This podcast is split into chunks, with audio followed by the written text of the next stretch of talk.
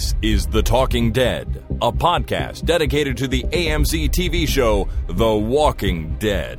Welcome to the Walking Dead cast, a podcast dedicated to the show The Walking Dead. Hi, my name is Jason, And I'm Lucy. And my name is Chris. And I'm Jason. And apparently this is the Walking. Talking. Deadcast. Podcast. Yes. Yay! Nailed it. totally. First try. On it. We got some dramatic intros going on there. we sure do. Yeah. With content to match. Here it goes. Yes. I hope so.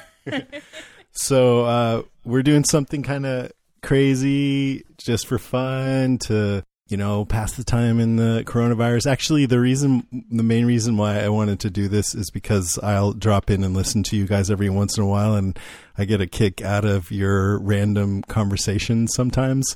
so I thought, why not do a whole podcast filled with those? Perfect. I also the the Talking Deadcast. I I've been lying to you all these years, Jason C. Um, the Talking Deadcast was my gateway drug to uh, podcasting. I think I knew I that. actually I listened to these guys before I listened to Jason and Karen, but I think I got introduced to you through a crossover show. So it's kind of fun Oh, to be here. That's awesome. Oh, wow. Everyone. That's, that's good. I mean, that's the whole reason we do them because we know we have listeners that overlap, but there's also mm-hmm. lots that don't. So why not send them back and forth? Mm-hmm. And they're yeah, fun. and we're st- and we're still standing. Like they're both still going, which is awesome. Yeah. kind of crazy, that's for sure. Mm. It is. I think uh, at, at the peak there were over 60 Walking Dead podcasts. And now it's just us two. No, I'm just kidding. We're all that's left. So anyway, so what we're doing is we both asked our listeners, you guys, to give us random topics or questions to talk about, and we have done our best not to look at these ahead of time. And uh, Chris and Jason have a list of questions from your their listeners. We I have a list here from ours, and we're just going to go back and forth. And we don't really have a plan for how many of these we're going to answer or how long we're go, going to go on, but we're just going to kind of see how it goes, right, Chris? That's that's the idea. I think so. I wasn't clear about that though. Um, the list I have is just from our listeners. It's not a combined list. Okay. Yeah, so I thought we'd just go back and forth. Sure. That works for me. Awesome. You guys want to go first? Yeah, okay, why not? So I can start with a message here from Latera Devore. Now, Latera has a, a bunch of rapid fire questions, so we'll do these really quick, go around the table. Um, no thinking, say the first thing that comes to mind. So, uh, Coke or Pepsi? Coke. Kitten. No, I'm just kidding. yes, Coke. I agree with that. Coke too. Four for four on that. Yeah, because Uh, Coke is is uh, it's harsher, and I like that. Yeah. I do too, and I find Pepsi a little sweeter or something, and, and even though Coke's pretty sweet, but just generally Coke better. Yeah, Yes. agree. Okay, M and M's or Skittles? Oh, M&M's. M&M's. totally. M and M's, yeah, me too. uh, Christmas or Halloween? um, Christmas. Christmas. I I think I like Christmas better too. Uh, yeah, I, I think Christmas. Wow. Yeah. Wow, this is Oh, really exciting. That's a We're all tough one. I'm, I'm right on the fence. I'm right on the fence on Oh, between yeah. Christmas and Halloween. Why? Yeah. Uh, well, I enjoy both holidays, and they both remind me of when I used to play in a clown band, and we'd do Halloween shows, and they were fun. Uh, and we'd also do Christmas shows, and they were fun. That's So- amazing. yeah, you know, I mean, actually, I- my first thought was Christmas because um, my family's gets together. You know, it's one of the few Mm. times I see everybody, but that you know. To be honest, they're kind of dying off, and so so these days it's more Halloween is more special because it's my kids, you know, and Mm. and now Bodie, who's three, he just figured out Halloween and he freaking loved it, and so now if he sees his little pumpkin bucket, sometimes he'll grab it and be like, "Let's go outside," like he wants to do it again right now. Oh, that's cute. That's pretty cute. So I guess right now it's Halloween, yeah. All right. Well, Okay. next up is pancakes or waffles. Pancakes. Waffles. Waffles. Mm, waffles, yeah. Oh, Oh, finally They're some not- dissent. waffles aren't as big of a thing in Scotland, so pancakes. Um, Yeah, yeah, fair. pancakes. I'd stick Yeah, I think pancakes are more of a, like a worldwide phenomenon. yeah, definitely. Although they're different depending on where you go. That's Yeah, true. That's Like true. Belgian American waffles are- pancakes are like thicker. I They think, are. And yeah. Yeah. Yeah, for me, I, I got a waffle maker as a Father's Day gift a couple of years ago, and I really enjoy making waffles. Oh, That's that's why. fun though. To be fair, making waffles. Oh, yeah, making waffles. Okay, no, I'm going to stick with pancakes. It's it's all good. I mean, yeah, I wouldn't like throw either of them in the trash, but No. I think I would go with pancakes. Alrighty, we got three more. Okay. Superman or Batman? Batman. Batman. Batman. Batman. It's just more interesting, right? Yeah. Right. Yeah. Okay. Mountains or beach? Mountains. Yeah, me too. I guess I beach. Yeah. I like them both. I'd take mountains just because I don't. Beaches are fun, and I don't mind having a day on the beach with the kids. But after a while, just kind of sitting there on the beach, and I don't like being in full sun all the time. I'm very pale, so Mm. I burn. so uh, I prefer the shade of the mountains, maybe hiking through a forest or something like that. I like the sea because we don't get a lot of it here because we're right in the prairies. So any chance to kind of see the sea is a good one. Oh yeah, Mountains are fine. I mean, in Scotland we have kind of all of it quite near together, which is nice. But I would probably go with the sea and the kind of openness over the mountains. all right. Hmm. Okay, last one. This is going to be the hardest. Star Wars or The Walking Dead. Oh. Oh, You think it's going to be Star Wars or Star Trek, but it's Star Wars: The Walking Dead. no, I like this better. I'm going to say The Walking Dead only because if you would have asked me this in 1983, I would have said, "Duh, "What's Walking Dead?" I've never heard of it. I'm just kidding. But uh, no, but you know, Star Wars has has been kind of degraded in my mind. I still love it, and The Mandalorian is awesome. But the the last six movies, I just like, ugh. So I Walking Dead's pretty close to my heart. I'll say Walking Dead. I think I don't know. I'm looking at my Star Wars poster and feeling very put upon to say Star Wars. Um, probably Star Wars, but it's a close one. Yeah. Yeah, I, I, I don't know. It's so hard to choose. They they're very different. They they occupy Yeah. different places in my life and in my mind. You know, Star Wars I grew up with. I will I Mhm. love it and I'll always love it. And you know, unlike you, Jason, I had a much better experience with the three recent movies. hmm Right? Yeah. But but The Walking Dead has has added so much to my life in the last 10 years. I never imagined Yeah. something like that would that it's it's just really different for me. So Mm. I don't know if I can choose one over the other. It's like choosing like my childhood versus my my adulthood almost, you know what I mean? Right. Interesting. Yeah. Yeah. Yeah, Totally, I have to i have to split it uh, via time. So Star Wars right up until The Walking Dead started, and then after that it would be The Walking Dead. Mm. Because uh, except for the the prequel movies, those were those were shit. And Well, we all will always be shit. Yeah, that's one thing we can all agree on. oh, absolutely. Action? No, I no. Yeah, they're shit. Jason, did you watch Mandalorian? I watched uh, oddly enough, I watched them all except for the last episode. Oh my gosh, how come? yeah, wrong with I, you? I've been meaning to get back to it, but I haven't. I've I've got a backlog of TV that I Ah. really need to uh, catch up on. It's a good one Mm. if you like the series.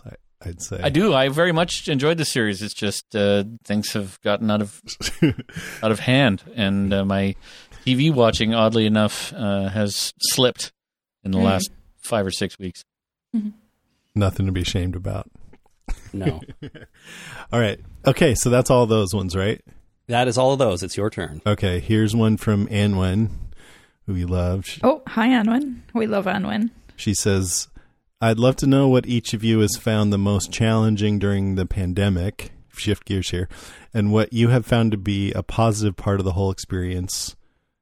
Aroha nui from New Zealand.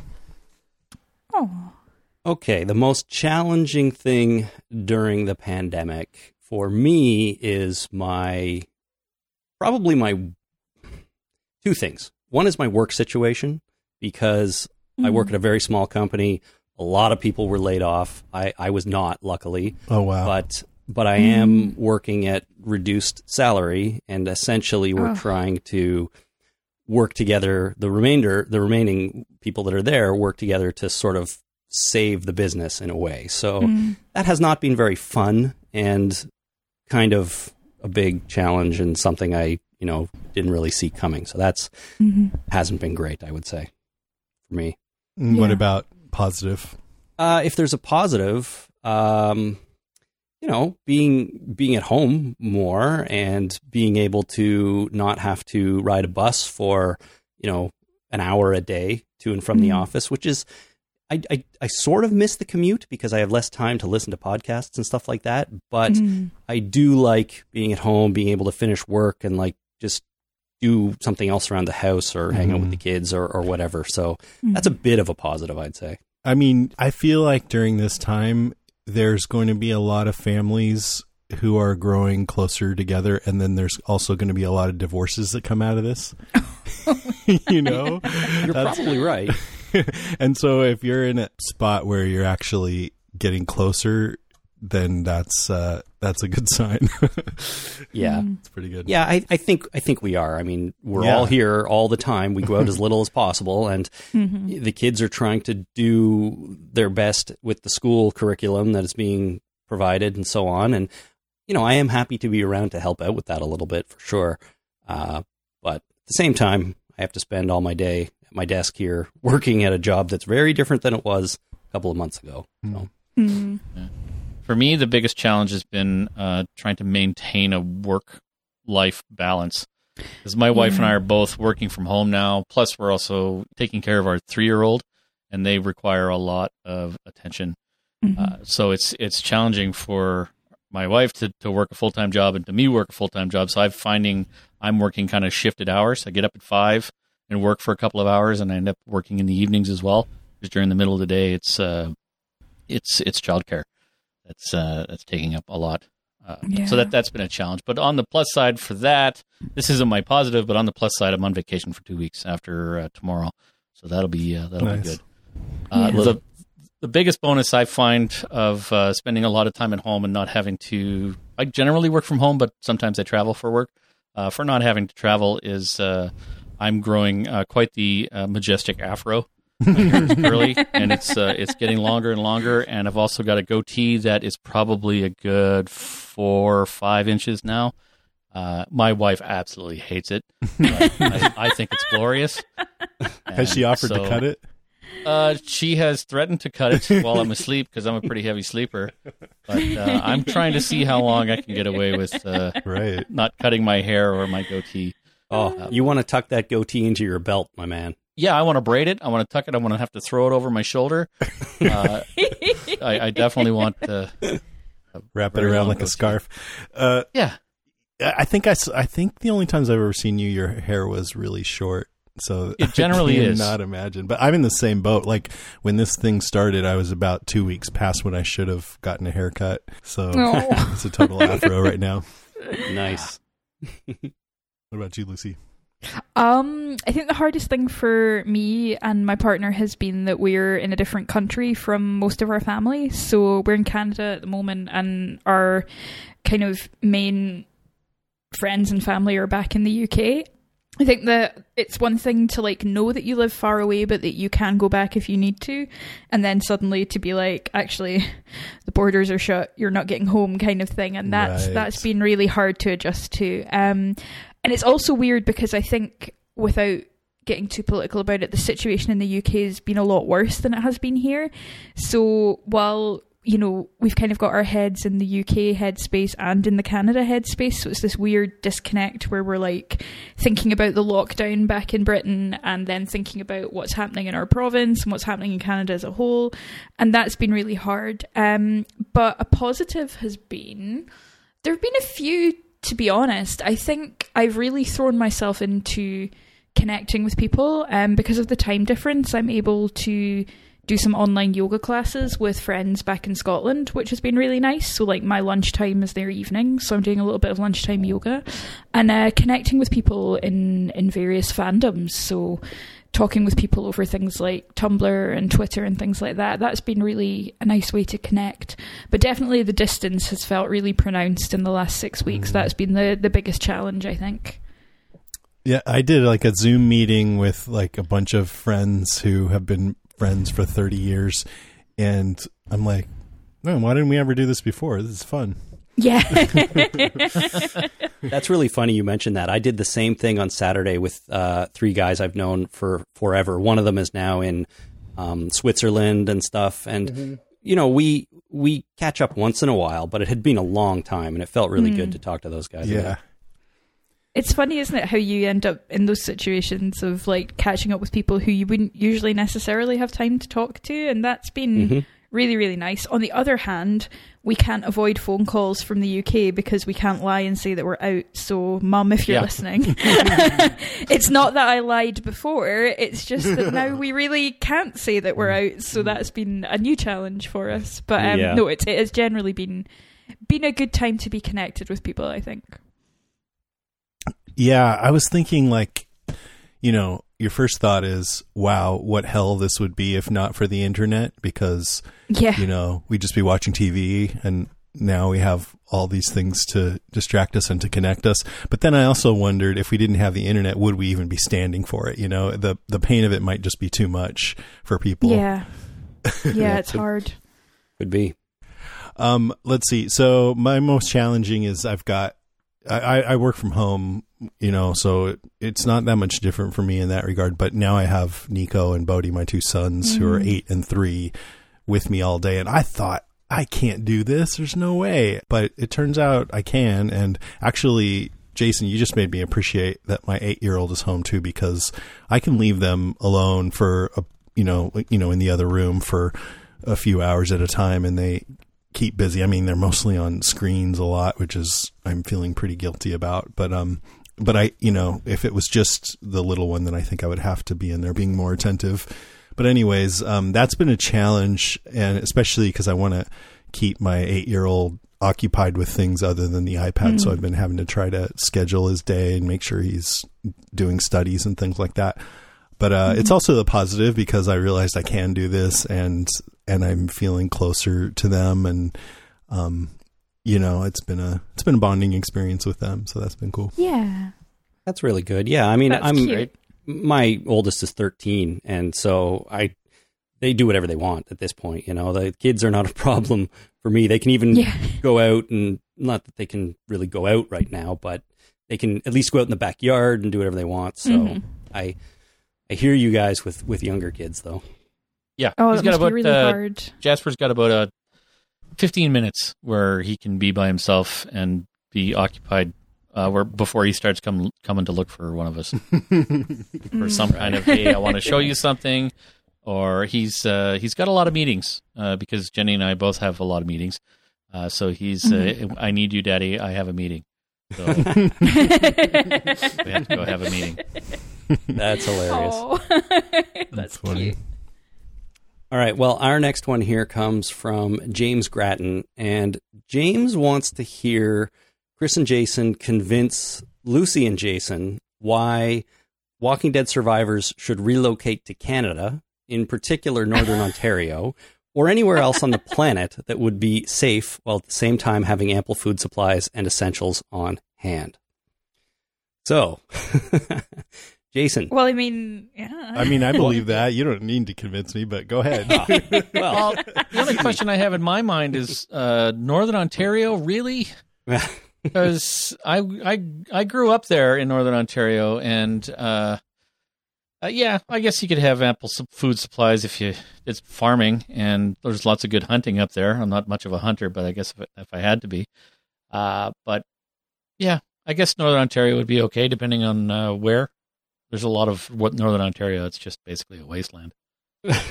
I'm gonna say it. You guys should come to Saskatchewan. Like, we got a lot of food and not a lot of people. So, you know, if you're gonna do Canada, come to the the prairies, in the zombie Yeah. apocalypse. You know, and it's so cold in winter that the zombies will all freeze, and we can just go out and ice pick their brains, and then by spring exactly. Yeah. we'll have a great time. So, you know, dream big, go west. They- yeah, when the spring comes around, they call it like the thawing of the zombies. Yeah. Well, people debate the winter thing a lot though, because sure Oh, the zombies freeze, but you better have enough food available and shelter available in the winter, especially way up there, because Oh, you're yeah. not surviving without that stuff. But yeah. Well, we have a lot of uh, wheat and lentils. That's good, huh? that is good. Lentils are really healthy. You can go a long way on lentils alone. Hey, I'm pretty sure. I sure. learned some wild statistic that like something like seventy percent of the world's lentils come from Saskatchewan. Isn't that? I was like, what? That can't be right. But I looked it up, and yeah, if you want lentils, come to SK. Yeah. Nice, I never knew. nice. Well, there you Lentils, go. wheat, and yep. And Yep. probably pulp and paper or something. Well, no, maybe that's Yeah. Saskatchewan. Yeah. Um. P- potash, potash. I never know how to say it. Potash. Potash, yeah. Yep. Potash. Potash. I'm not doing a very good job of being Canadian. I'm like pot potash. What is that? Um. Yeah. But no, I I agree. Canada great for the zombie apocalypse, but I'm going to put in a vote for for the remote prairies because um yeah we've got stuff. We've got lentils. Good. well, I mean, that was easy. We didn't have to convince Yeah. anybody. Great. Settled. Okay. Megan Dively Lehman says, give an elevator pitch for a new character you would create for The Walking Dead. Ooh. Elevator pitch for a new character. Oh God. Okay. Um, I'll say this dark and brooding guy who every time it's a full moon he turns into a werewolf. Ooh. All right, we're going there, are we? All right then. I'm gonna go with season uh, ten, season eleven. Yeah, Oh, yeah. I'm I'm gonna go with a lich, and uh, so that he can control the undead uh, with, uh, you know, a horde of dinosaurs. Cool. cool. Okay. Um, are we allowed aliens? We've we've talked about aliens. No aliens, I don't think. Um, yeah. I mean, go I- for it. no, I don't think so. I, I'm going to Okay. go for. I'm going to stick with Canada and go for a really stereotypical Northern Canadian who kills zombies with a hockey with a ice skate. The skate. Oh, Does he have it there you- on? Uh, yes, he wears he wears it everywhere. So how about Chris? How about this? You take the uh, the blade of the hockey uh, the hockey skate, and you unscrew it, and you take it off, and you you attach it to the end of a hockey stick, and Uh-huh. use that as your zombie weapon. I mean, I I might I'd do that. Sounds good. There you go. Good for poking. Good for slashing. You know, you just got to keep the blade sharp. Yeah, anything that uh, anything that'll get you a penalty uh, is you're good to go. there you go.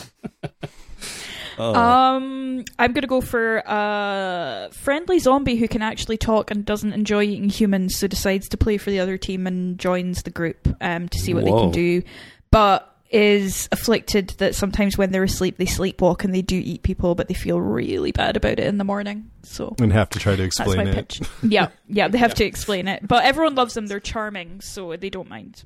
that's a great Uh, idea. yeah. That's a great We great have a idea. winner. How come that's how come that's not a screenplay already? Yeah, that, that's that's a movie right there. Warm Bodies is is Oh, that was a good show. close. Yeah, that's great. Was that was that the British? Was that a British one? No, there was another British one about like an unwilling zombie or like people coming back from the dead. Uh, Oh, No, I don't. No, I don't know. I'll oh yeah, yeah, yeah. Dead. S- Uh, no, not Dead Set. It was where they kind of treated it like a um a metaphor for AIDS. I think. it was Right. dun dun dun. Yeah, I'm looking it up by the actor Luke Newberry because he was in it. Um, It was a series. It was cute. Yeah, it was a cute series. Was it the heart in the flesh? Yeah, in the flesh. Oh that yeah. was it. Yeah. Um, I mean, we all sort of gave answers that they never do on The Walking Dead. I, I, I don't really know. Like, maybe that's why I'm more of a critic than a writer.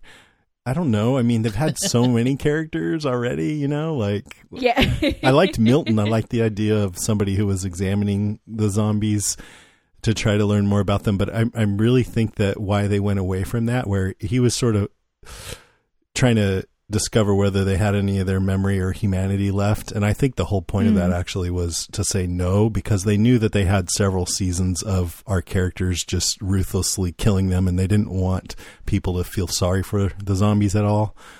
Um, but I thought That that, was an makes interesting storyline. Yeah. What What do you guys think about Princess? I mean, she's pretty different. I like Princess. We liked lot, her. I have to say. Yeah, Yeah. How did you guys find her? I, liked her. liked her too. Yeah. Thought she was I great. mean, I I uh, I've read the comics, so I know a little bit about her. Um, But I Mhm. think I think she's great too. She's she's fun and a little different, and uh, that's okay in The Walking Dead these days. I think. I thought it Yeah. was really stupid that the, she walked them out into a minefield for no reason. Oh, I, Yeah, that I have big problems with that minefield. it's a minefield it's a of problems. minefield. it's a literal minefield. Okay, your turn. Elena or Alana Lull, she says this question's for all of you. What one person would you want to interview on your podcast, and what would be the first question? Oh, nice. Jason, you've done a lot of interviews I, on. yeah, I haven't done any in a while. One that I regret never being able to get is uh, Melissa McBride because Yeah. she's just kind of anxious about doing interviews. Um, but I would love. I mean, Carol's such a great character, and Mm. oh man, I don't know what I would ask her. I would talk about her arc, you know, the different phases that she's been through. I don't know. I'd have to think of Mhm. some good questions, but I know I do want to talk to Angela Kang and just Yes. ask her. I mean, we did have her on once before uh, years ago, but I'd love to ask her just about how intentional it's been to put the scares back into The Walking Dead because I feel like Mm. in the last two seasons it's had more of a horror movie vibe sometimes, and I love that. And I just want to Mhm. know, you know, how much of that she was really trying to do. I mean, I'm, I assume she was. That's that's what they were trying to do, but I just want to hear her talk about it. Mm.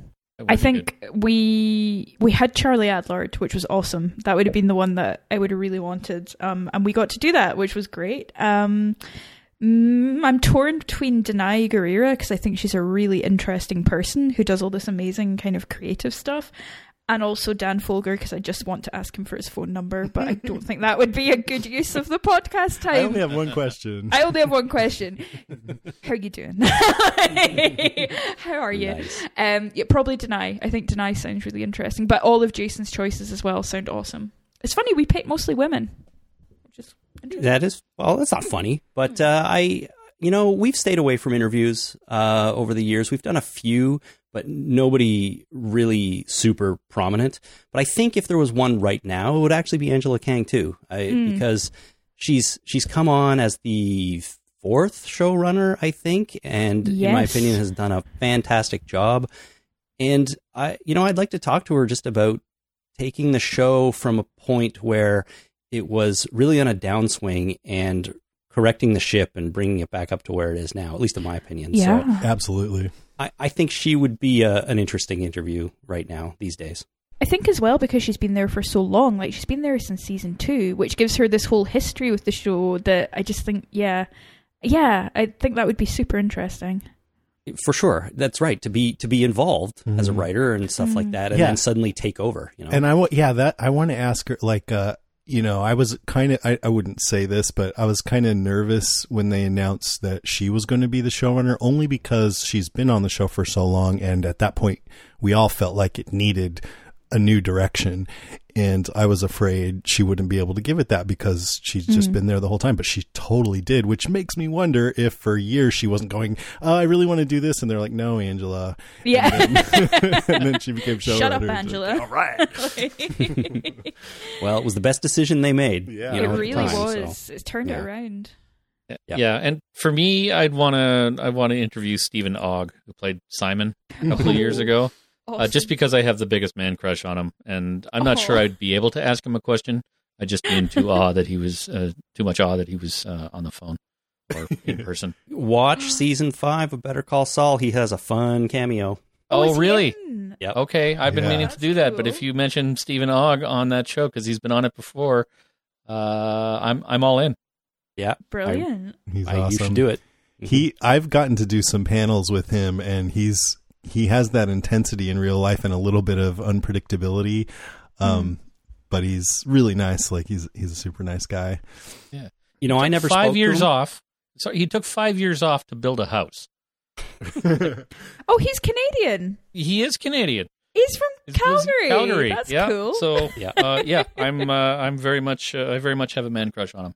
I was going to say I was going to say, Jason, I've I've never really spoken to the guy at, at a Walker Stalker, but I have been in the same room as him, and that is that's enough just to kind of Yeah. feel his intensity and the potential for unpredictability. Yeah, totally. Yeah. And I did actually get to interview Danai Gurira once back when she first started on Walking Dead. And Oh, amazing. if you remember, she um, didn't speak much in her first several episodes. And she seemed pretty angry. And so some people were just sort of writing off the character. Ah, she's just this angry person. But people who knew her from the comics were like, just wait, you know, she's great. And so I talked with her a little bit about people's perceptions. And, you know, she was talking about, oh, no, don't worry. We'll give her more depth coming up. You'll see. And then when the interview was over, she still wanted to keep talking. Like, what are the fans saying? Like, she was a little bit worried about it, you know? And Oh, I was like, this and that. And then we had a great conversation for another like 20 minutes about it. And, um, and then I asked her agent if I could play that as part of the interview, and they said no. Aw. But anyway, it was pretty cool. I did one of her panels, a huge panel with her at Yeah. Walker Stalker, and that was a highlight for me because she was fantastic on the panel and super easy. And you're right, she's she's by then she you know was deeper into the show a little bit, I guess, and had more to say. Mhm. But it was uh, it was great. Oh, that's amazing. Okay, is it? It's my turn, right? Yeah. So Karen, she has a long one here. The back half of this season has a theme of meeting the right people at the right time or being in the right place at the right time. Can you trace back to a moment, a turning point that threw your life onto a completely different trajectory? I'm sure we all make micro decisions wow. that change our lives each day, but just name one big one.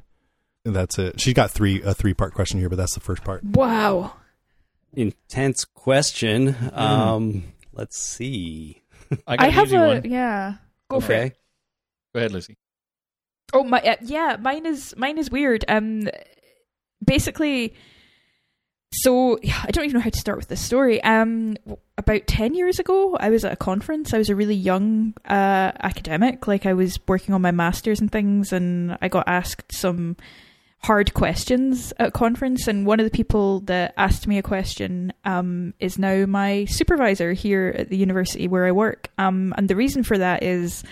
I went away and thought about the hard question he'd asked me, and I decided that I would write him a letter to explain why I couldn't answer it and ask him for further input.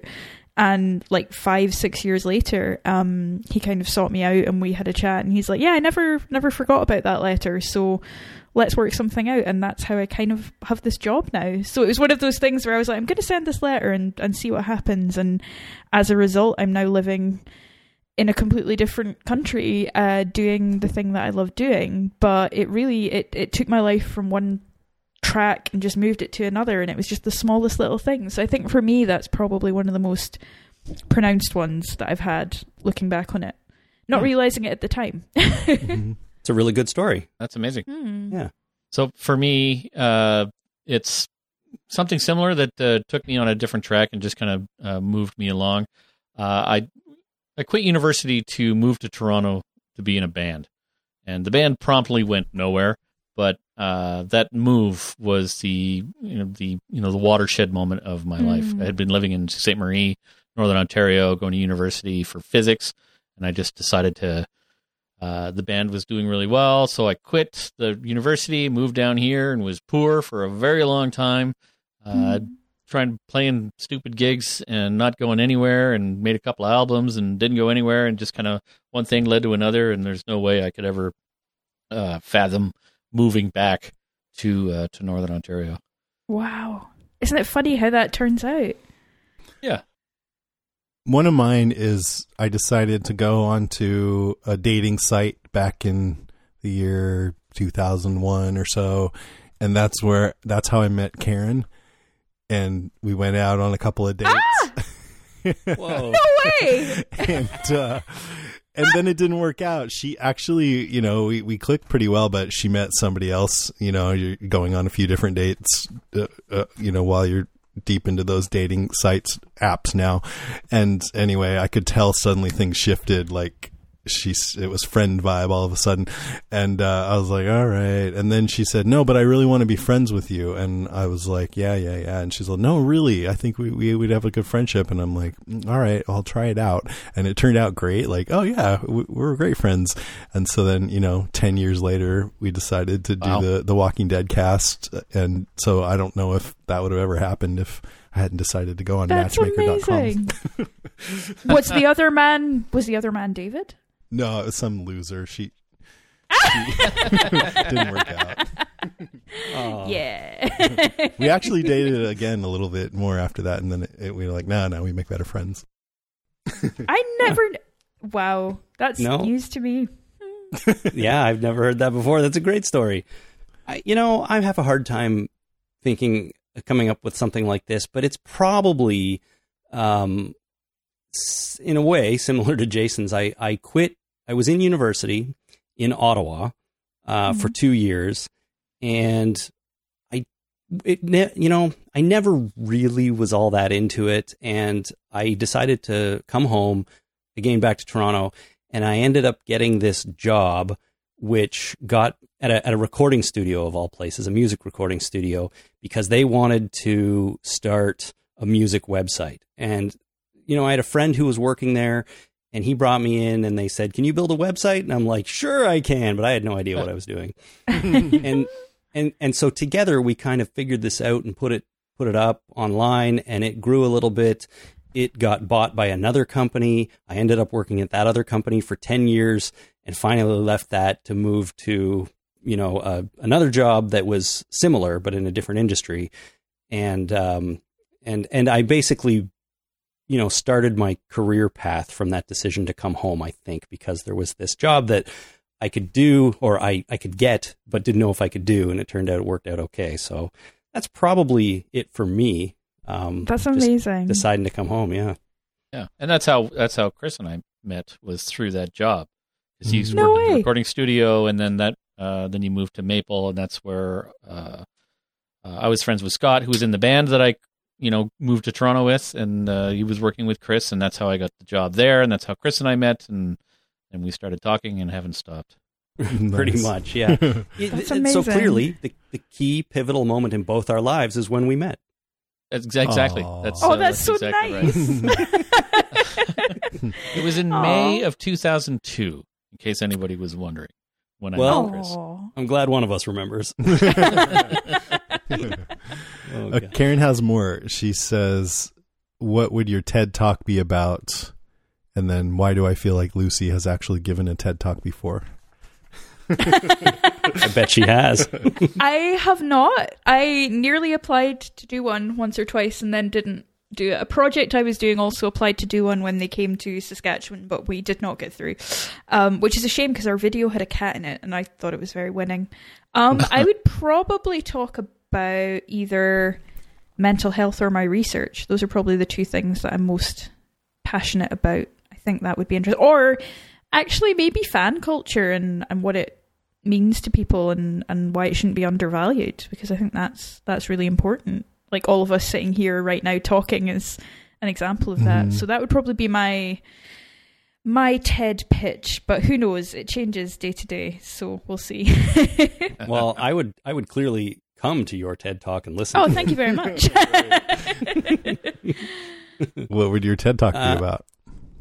Oh God, I don't know. I I'm one of those people.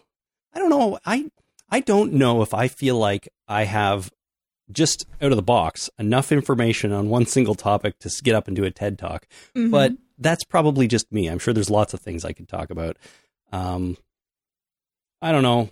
Hockey. I'm going to choose the Toronto Maple Leafs and and hockey because when I'm not recording a podcast, thinking about the Walking Dead or doing my day job, I'm often thinking about hockey. So there it Oh. is. amazing. Mine would be how to give a great TED talk.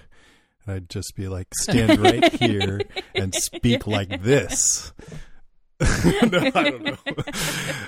I, nothing comes to mind for me, but um, this that last question of Karen, she's it, it just made me think how there's all these little moments in our lives that can change the trajectory and we don't really know it. And a lot of times it has to do with taking a leap of faith or a risk and, you know, like volunteering for a job that you really don't feel like you can do. But I've heard so many stories of people doing that and then end up leading to great things. So I don't know, maybe something Mhm. about that.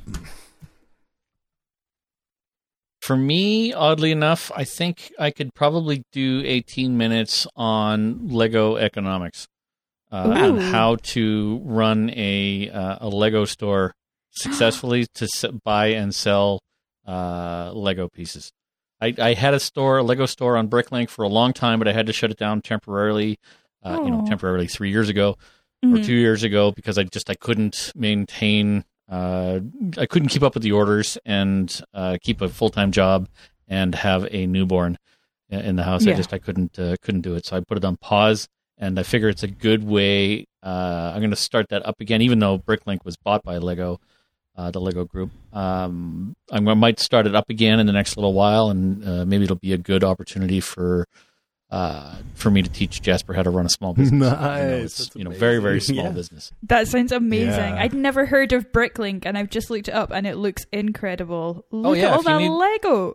Yeah, if you want uh, either Lego that is uh, no longer made, like old stuff, uh, you can buy it there. Or if you need a lot of something, you can get it there. oh, as that's well. amazing. Do your I really want to get listeners all know oh, about that's that so cool. already? Uh, I believe I've You talked about it mentioned a number of times. I never heard you. Yeah. Yep. That's pretty neat. I, I yeah, and I've been uh, just because I don't have the Lego store doesn't mean I haven't been stockpiling Lego for the last three years. So Oh, that's incredible. far too much Lego. It needs to be sold because there's no way I could possibly display it. His collection is epic, in my opinion. There's so much, and uh, I yeah, it's amazing. I kinda I think you should build it all. I, I can't. I don't have any room to display it. It's like I, th- I think of it as being like the Smithsonian. The Smithsonian is a, a fantastic museum, but they only have enough room to display ten percent of their collection, and that is probably what I could accomplish is only being able to display ten percent of it That's before I run out of- amazing. uh, yeah. Horizontal surfaces in the house. I love when people have like collections of things. I used to collect postcards, but I've like not been doing it for the last couple of years, and I just think having an actual like curated collection of stuff is so cool. I oh, that's awesome. Yeah. And then the last one she has is how can we convince Karen to continue watching The Walking Dead? And she says, "Thanks for all you guys do. Please stay safe and well." What Oh, would it thanks, take to get her back onto the show? I, I don't think it's possible. I mean, you could offer money. I mean, you could offer to take her on a date. no, that wouldn't work. That's clear. Um, I thought we were. I thought we were making headway, like when we were talking on the one of the last call-in shows, but maybe not. No. Maybe it is a lost cause. yeah, you can't ever trust her. she now I really wanted her to see the episode where um where Dante is revealed. Dante. And she and I had podcasted on the episode before that because she was doing like a couple every half season. So I kept asking her, you know, if you, if she'd seen it yet because I wanted to know what she thought.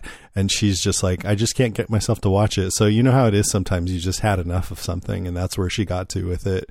And I kept like every once in a while I'd check in, change your mind and she'd be like, nope. So I, and then, yeah, as Lucy said, we, we did a call in show and the listeners were like, come on, you got to watch it. And she's like, okay, okay, I will. But I don't think she has yet. So I don't, I just think I she's think- done.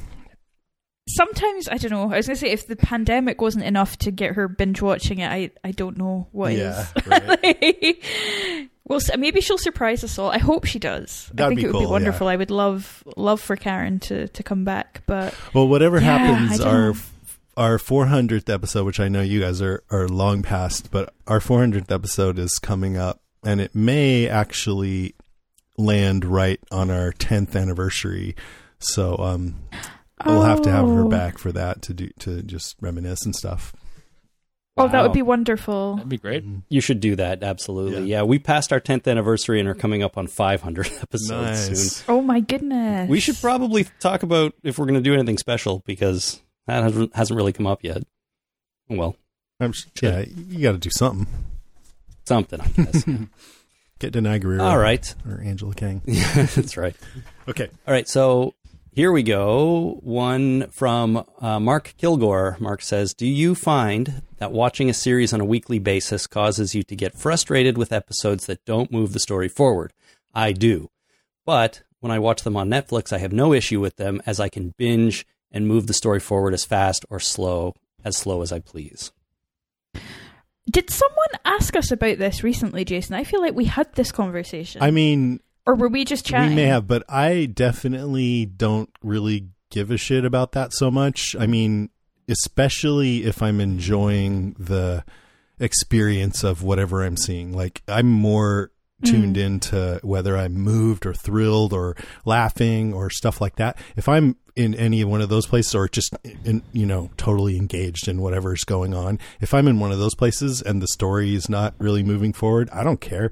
But if I'm not, then I care more. And usually that's because the show isn't that great in my opinion or it's not as good as it could be. So, I mean, of course I want the story to move forward, but um it's more important to me that I'm enjoying myself. Yeah, I, I agree. I think, I mean, a bad show is a bad show no matter how you're watching it. But I've, for me, the best watching scenario I find is when I have access to it all at once. Um, but I, but I watch like one a night or maybe one every couple of nights. The, the week break in between I find can be a little too much. Um, but I, but I also am not the kind of person who watches like five or six episodes back to back in one day. I don't, I, I, I vary it up a little bit. So like one a night or one every two nights works great for me, and that's how I prefer to do it. I think weekly makes me a better person, but I don't always like it. and I think I think the other thing I've noticed is now that I we don't really watch TV like live anymore, and I find it easy to fall off shows if they're weekly, and I forget to catch up on it one week. Um, like I was I was keeping up with the Prodigal Son fairly well, but I lost like a couple of weeks for whatever reason, and then I was never able to kind of hop back on. And it's it's that sort of thing where I'm like, oh, I could go and seek it out, but also I'm like so behind now, and so in that sense, I think having access to everything is is really good. But sometimes I think like some of the the shows I've liked have benefited from rewatching, knowing how everything's going to end up. Like some of the slower Walking Dead seasons, I think benefit from a binge watch. Like in Yeah. terms of not so much the pacing, but like how much time actually passes in the space of a season. So like seven and eight, I think it was like a week or something ridiculous. Yes. when there's a lot of time when like several episodes only cover a short period of time basically then you watch it week to Yeah. week it feels like maggie's still pregnant i mean she was still pregnant for too Literally, long yeah. but, but um, if you watch them binge watch them then that effect is better It starts to make more sense. Yeah. I'm I'm I'm all over the map, and I might be showing my age, but I don't mind appointment television where it uh, you know watching something week to week. Mm. Uh, but I also I can binge watch something uh, like really hardcore binge watch, uh, like watch an entire run of a television show uh, within a week. Uh, and if I if and it's it's all I it's all I watch. Like that's the only thing Yeah. that's on until it's over. And I also tend to go back and binge watch uh, old episodes. Uh, Yeah. For example, uh, Game of Thrones. Uh, when season one came out, I waited until it was over and I watched the whole thing. Then when season two came out, I watched all of season one and season two. When season three came out, I watched all of season one, season two, and season three. I did that Oh. all the way through, uh, and I tend to do that to to keep up with it. I just started uh, watching Ozark season three, and I forgot for about half a second who some characters were, so I said screw it. I just went back and I started season one over. hmm So I'm going to start. i'm just from getting there. into that now I, I just finished season one it's Nice. awesome For Yeah. The Walking Dead, on the other hand, specifically, I have never rewatched an episode uh, at all. Like for sometimes when we do the Really? podcast, I'll watch an episode twice, but that's it. I've never, I've never gone back and watched season one again or any of the other seasons. Uh, not, not one single episode. And I'm looking forward that someday when this show does end, uh, to going back and doing that and trying watching uh, binge watching them. So I've never seen uh, more than one episode at a time per week. I think it's Ever. weird that you do that rewatching with other shows, but not the one that you're so involved with. Why? Yeah. Uh, Not, I'm not saying it's a a negative question. thing. I I've- just don't understand. no. Uh, I think it's because I do a podcast about it. Uh-huh. Uh, I think it's because uh, it is so intense, um, and I when I watch it, I watch it more intently than I do any other show. Uh, like when I hardcore binge watch, sometimes it's on in the background while I'm working. Like I'll watch, uh, and it depends on the show. It can't can't have car chases in it. If it has a car chase in it, I can't watch it because it's it's too distracting. But I could watch Mhm. all of House. I've seen House many times because it's it's just a bunch of people talking in a room, and I can listen to that all day long. Uh, for this show, I'd have to pay attention to it. Um, so uh, the amount of time it would take to rewatch the episodes is uh, a significant time commitment, and because uh, I do a podcast about it, and each episode is so intense. And I actually have a weird philosophy with The Walking Dead. I and listeners, our listeners will know this that I don't read any news. I don't. Uh, I don't keep up on any information about The Walking Dead other than what I see on the screen and what Chris tells me on the podcast Right. live. And I, Wow. I, I never know what's going on until Chris tells me about it uh, while we're Huh. podcasting. Uh, and I've I've been that way since the beginning of the show. That uh, I just I ignore absolutely everything uh, other than watching it. And in the end of the day, I think it ends up working pretty well because you go in basically unsullied by anything. It's just your opinion on the show and sometimes some other weird stuff, but uh, you're not influenced by anything that's happening Yeah. outside or something that somebody said. You never know what's coming up on the show unless I don't know what you. anybody else's opinions are. Right. I haven't. I have no. I've never seen a review That's good. of the of the show. And what I also like about that is I'm during the podcast you get your fresh reactions to everything. Yeah, which is one of the reasons I'm uh, I was so excited about doing this show tonight because uh, doing talking about random topics that I don't know what they are ahead of time is right in my wheelhouse. I love this kind of thing. Yeah. Yeah, I can tell. I, just from listening to the podcast, you crack me up, man. there are some things that you guys have said in past episodes that like still like there's I feel like I should tell you this because we're we're talking nonsense anyway. There was one episode years and years ago where one of you was trying to say the f- sorry the fetal position. And the other Yeah, yeah. one said the fecal No, that was me. Yeah, yeah it's the fecal position. Every time I'm in yoga and they're like, roll onto your side, I giggle because I think about the fecal position. Those are two different positions. Yeah, yeah. Very different. It's one of those things. I'm pretty just sure I stole like, that oh from a movie. Like Oh, that. it was so funny. I was just like, this is hilarious. Because just remember, the other one would be like, oh, I don't think you mean the, the fecal position. you, you never know. you never know. Maybe it's. I thought it was maybe a Canadian thing. So I was like, yeah, No, Okay, my turn. Mm-hmm. Yep. This one has another three. I, I feel like it's not fair, but Wow. His, Our listeners this are is intense. Ed Lester. He says, "Ask Jason from the Talking Dead podcast about the time the police broke down his door. This story is still Oh, yeah. one of my all-time favorite Jason stories. You'll laugh so hard you'll be in tears." Okay, so really, okay, I can tell this story. I- I was working from home one fine uh, Thursday afternoon, and I was watching something on television while writing an email uh, with my fancy new noise canceling headphones that I had on at the time. And I heard a loud. I was living in an apartment in uh, downtown Toronto, uh, near where Chris lives. Um, and I heard a loud bang. And since I lived in an apartment building, uh, loud bangs are you know, they happen sometimes, so I didn't think anything of it. And then I heard another loud bang. I was like, "What the heck is going on?" Because I actually felt it shake that time. and then I heard a, a bang and a crack, and I turned around and my door was cracked, and I didn't know what the hell was going on. So I got up, I went over, and uh, I opened the door to find out what was going on. And there were six police officers with their service weapons pointed at me, and they were pointed at me. But uh, oddly enough, I noticed at the time that they they had good trigger discipline. Their fingers were not on the triggers; they were on the trigger guard, so they weren't. I knew at that moment that I was not going to get shot. So I put my hands up, and they said, "Get on the ground," and I got on the ground, and they handcuffed me on the ground. They pulled me out into the hallway of the apartment building, and I looked down the hallway, and it the the hallway is filled with people. There was uh, a bunch of other police officers. There was at least a, like uh, maybe half a dozen firefighters, EMS. It was just filled with people, and the police officers rushed into my apartment, searched it, and then they got me up, uh, and they started asking questions about what was going on, who was home, and I was, you know, uh, shaken up, and it would, took a long time to figure out what was going on. But what had happened was that uh, we had a voice over IP phone that we had just canceled. Somebody had spoofed that number and called 911.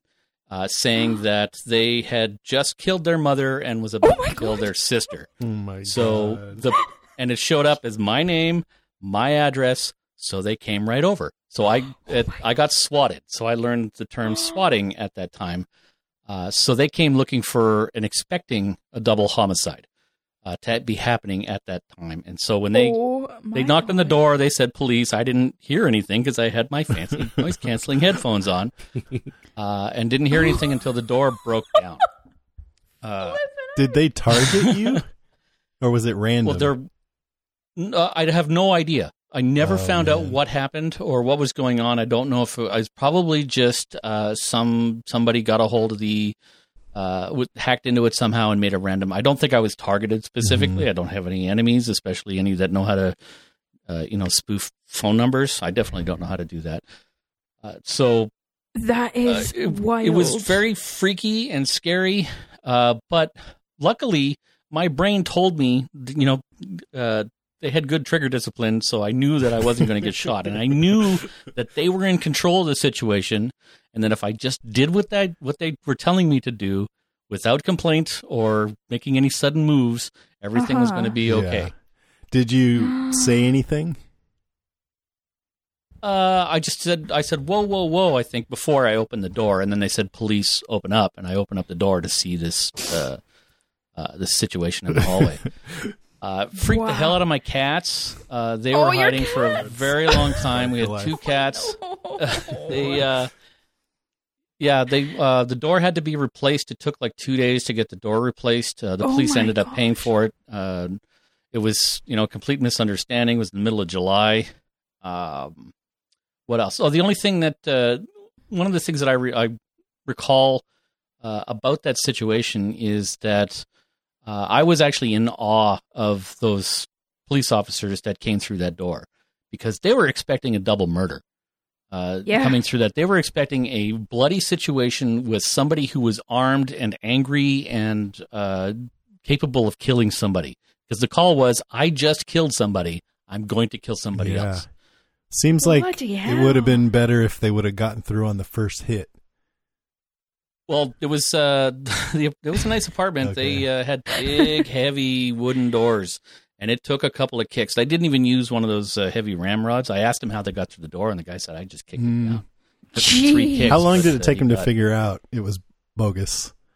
Uh, it was a couple of hours. Like we were in there for a couple of hours. They knew that, like they cleared the the apartment. They knew that there was nothing going Yeah. on, so they didn't know what was happening. Did their demeanor change when it when the you know Absolutely.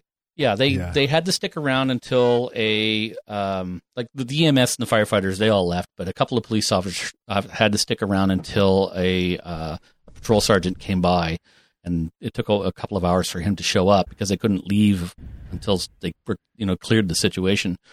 Uh, but they stuck around for a couple of hours, and it was hot, so they came in and were hanging out by the uh, air conditioner because we had a little in-window air conditioner, and they had you know Yeah. drinks of water and stuff, and yeah, their demeanor absolutely changed. But I'm I'm I'm blown away at uh, the fact that they were willing and able and were coming through that door, even though they expected, uh, you know, a bad situation.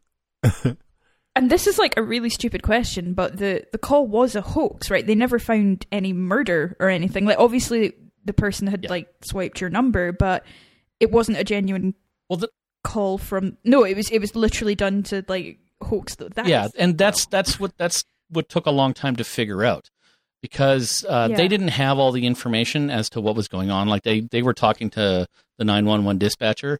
Dispatcher just basically said, Mhm. "Go to this address as a double homicide," right? So they uh, they were trying to figure out could it possibly be another apartment in the building.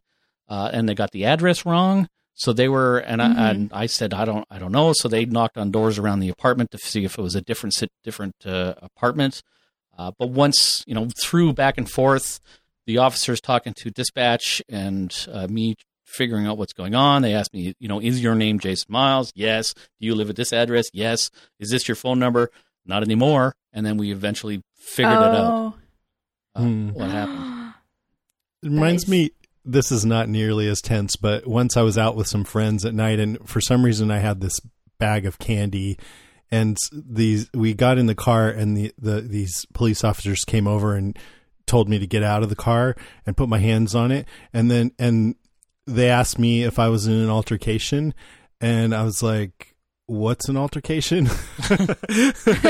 And I, apparently i looked like somebody who had been in a fight near there or something and they were they held me there and, and they were radioing back to somebody else. And meanwhile my friends are all in the car eating all my candy as fast as they can and laughing Those bastards. I bet they phoned him. I bet they told on you, Jason. I know, I know. your bastards that's amazing all right let's move on to uh, another one here talk about some of your all-time favorite shows as a kid Oh, As a kid, well, I um, like as a kid. I, I okay. I have a, a recent experience that this is relevant to. Actually, um, we wanted to start watching a uh, a new a show with the with my kids with the girls, and I have very fond memories of Family Ties. love that show younger. yeah Oh, Loved it, loved it. So I'm like, and so does my wife actually. So we're we thought let's let's get some Family Ties, throw it on. So we signed up for CBS All Access, which is the only way to get Family Ties these days that I can find.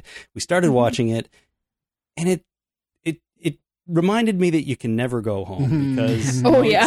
it's it is not the same as I remember it. I just Mhm. don't have the same experience, and so I'm I'm not really enjoying it in the Mm. same way. But when I was a kid, boy, did I love Yeah. it! You know, uh, you know, cheers i think holds up pretty well have you ever gone back and watched that I have. I've watched a little bit of Cheers, and you're right. It does. It does hold up a little bit better. some of the some show yeah but i think family ties was a little more like broad i guess Maybe. And and we started at the beginning, and and you know, I I. I, I'm sure the show takes a little bit of while, a lot or a little while to sort of find its groove, you know. And yeah back then the show are like could that. last a, a couple of seasons before it found its groove that's true.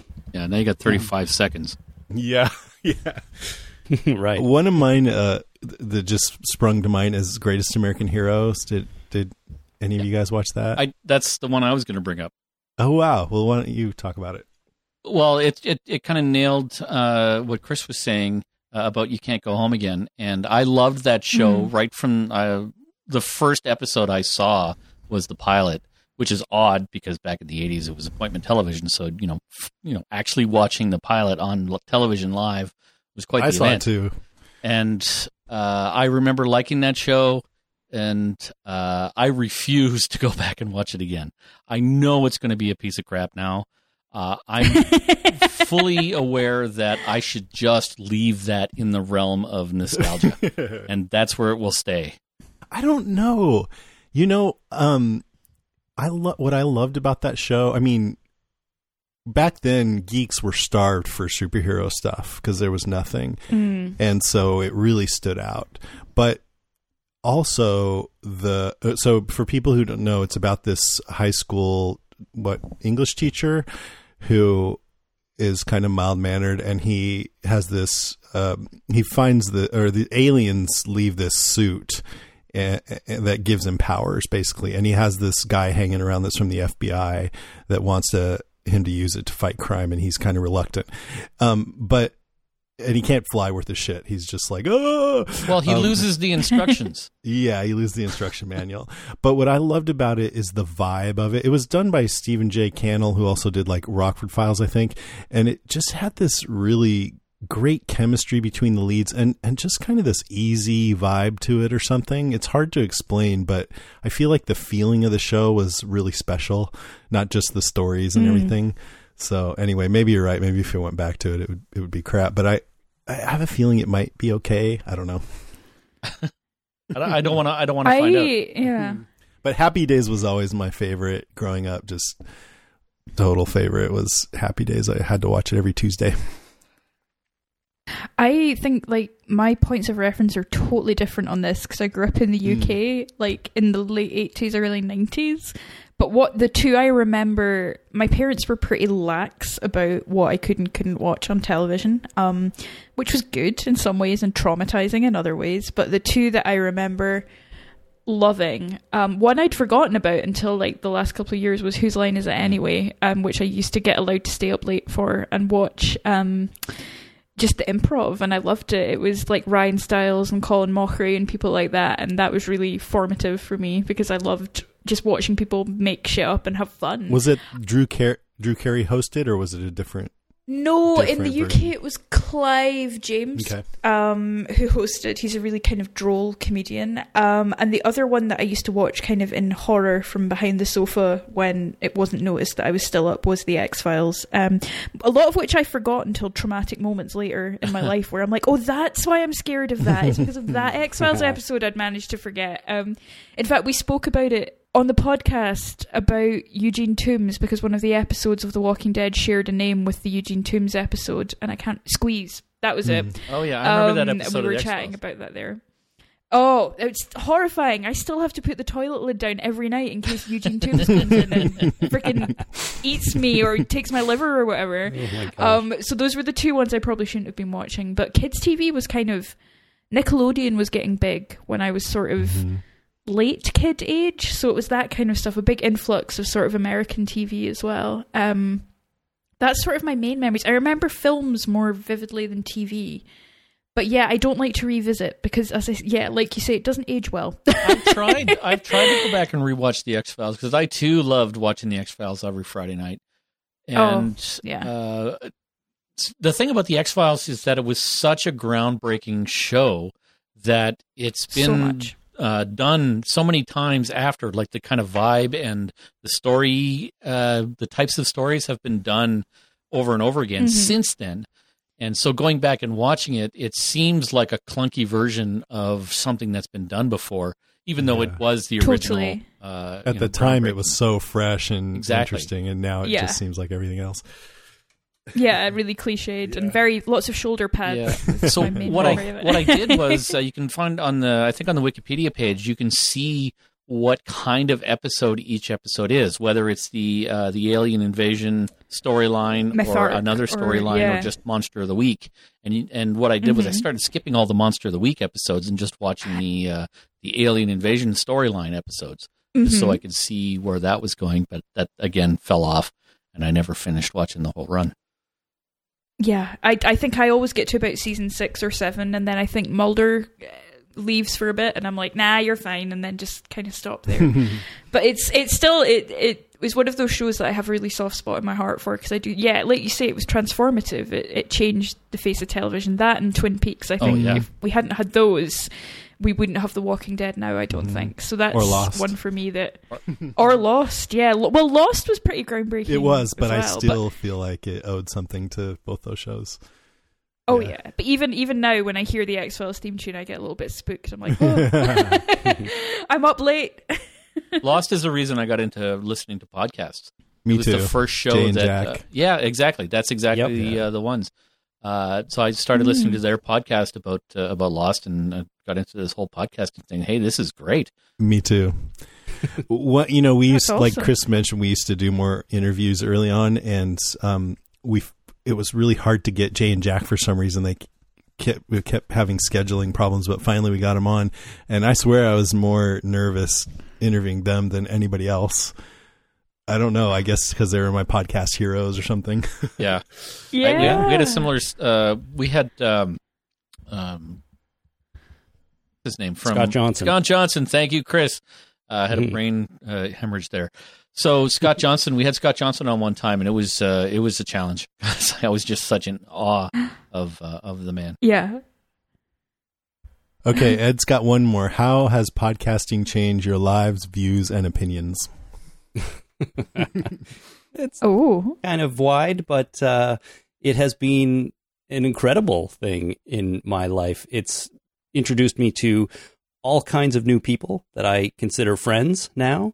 It's taken me around North America and overseas to, you know, see, go to conferences and, and meet people and have fun. Um, all of those things I probably wouldn't do if it wasn't for this this podcast, or certainly not do as much, you know. And uh, that's and it, it's it's opened up this whole like community of listeners we have that we love interacting with, and you know, I would never have that without it. So that's it's just just given me a lot of new friends. Mm. Yeah, for me, like, I realized pretty quickly that I just felt so good podcasting that it put me in a flow state. And I think it just built up my confidence so that Mhm. I felt more at ease in other areas of my life, which is really awesome. But another thing, like, kind of what on the, along the same lines of what you mentioned is you know, I loved the whole community of listeners, but when people started wanting to meet, like, cause I was starting to do Walker Stalker, I was a little nervous about that at first. Like, oh, what's that going to be like? I don't know. You know, I don't know. It sounds, um, bad to to admit that, but that's how I felt. But then when I started meeting the listeners, I realized really quickly that it was great, and I never had a bad experience. I I had I met after that, you know, after I met a few, I was realized, yeah, I want to meet listeners every chance I get. So that was one of the blessings of Walker Stalker, just going around to different Walking Dead conventions, and I would have a meetup just about every time and meet new listeners, and I just came to really look forward to that, and that's been really fun. Mm. I think, uh, yeah, the people. It's just been the the people and being able to to meet all these incredible different experiences from all over the world and just kind of chat about something that we all love. And I think the thing that's great about fandoms generally is that you have this one thing in common, but that one thing lets you speak to people who you otherwise wouldn't necessarily ever speak to, but you find this common ground and you support one another and it's really moving the way that people come together and, and look out for one another, even when like your politics might be different or your world outlooks or your upbringings or where you are in your life are different. You have this common point of reference and it's just this really affirming thing. Um, I think I've learned also that not to shoot my mouth off about politics. Yeah. Because I think I tend to assume too. that everyone thinks the same as I do, and that's been a real eye opener. A real eye, especially in the last four years or so. I think that's been really like, oh, okay, I can't just assume that everyone lives in this same echo chamber of like bleeding heart liberalism that I do, and I kind of have to respect that, and Yeah. that's that's okay. That's fine. Yeah, because of exactly what you said, that one of the blessings of this is getting to speak to people that you wouldn't normally talk to and who might have very different lives than you. And I kind of want to protect that. So I don't want to immediately bring up the thing that might divide us. Exactly. And there's there's people you meet and you're like, "Oh, you believe Hang on, you believe that? Oh, we shouldn't be friends." But then you're like, "But no, no, this is someone I really like and Yeah. I you know, I love them and that's fine. We just don't we don't go there and that's okay. That's fine." Mm-hmm. You know? Yeah, it's it amazes me that you know over ten years and thousands and thousands and thousands of listeners, we've had so few bad experiences. It's been overwhelmingly positive, yeah. right? We've we've had one or two people who have taken offense at something we've said and and made it known, but it's it's so few and far between um, that I sort of it sort of makes me feel good about the world a little bit, you know, in a- in a way Uh-huh. because there aren't you know, it's if you look at the news, it seems like everybody out there is a giant a hole, but but that's Yeah. not what people are like, right. obviously, right? And I'm shocked at that because I was prepared for for a lot of shit to be given Yeah. because the internet is like that. You go on message boards or or um, I don't know. If, I guess Twitter wasn't really big back then, but you just I already knew that people could be real assholes on the internet. But I think the difference with a podcast maybe is that you get to know someone a lot better when you're hearing their voice and so it feels more like an in-person interaction and so people Mhm. are just more human to each other maybe i don't know Well, I think I we think that's part of it. we all we all have that feeling if you listen to the same show for long enough, you feel like you know the people, Yeah. even if you even if you Oh, don't, yeah. you know. totally. So you want to be nice to them, you want to be friendly with them. yeah and you you get to touch like people's lives at these really dark points. And like I include myself in that as a listener. Like there have been points in my life that have been really hard, but being able to put in a podcast and listen to familiar voices is so it's a kind of comfort that I don't think you necessarily get from reading or even watching something because it's so low impact. Like you can literally listen to a podcast while you're lying in a darkened room or while you're on a bus or while you're doing a whole number of things that are not in themselves that entertaining. And I think that's a really we have a real privilege in that sense in the way that we can reach people, which is cool. I remember when Lucy first wrote into us and she was like, I spoofed this guy's phone number and blamed him for I feel really guilty about it. pretty Like, what do I do? I'm, in. I'm pretty sure that happened I'm in a dark the place. podcast started. What about you, Well, I'm just in a dark. for dark uh, place. for me, it's a little more mundane, and uh, you know, podcasting it scratches an itch that I have, and that I've had my whole life. I've always been uh, a bit of a performer, uh, being in bands for a lot of years, and I'm, I haven't been in a band for a long time. But this definitely scratches that uh, kind of performing itch. It's not uh, performance in the same way that being a, a musician is is a performance, but it's uh, it's definitely something where uh, without an audience, uh, without someone to interact with, it uh, it's just two guys talking on the internet. Right? so Yeah. it definitely scratches that itch for performing, and uh, I, I don't feel the need to play in a band as much as I did uh, years ago because uh, I have this as an outlet.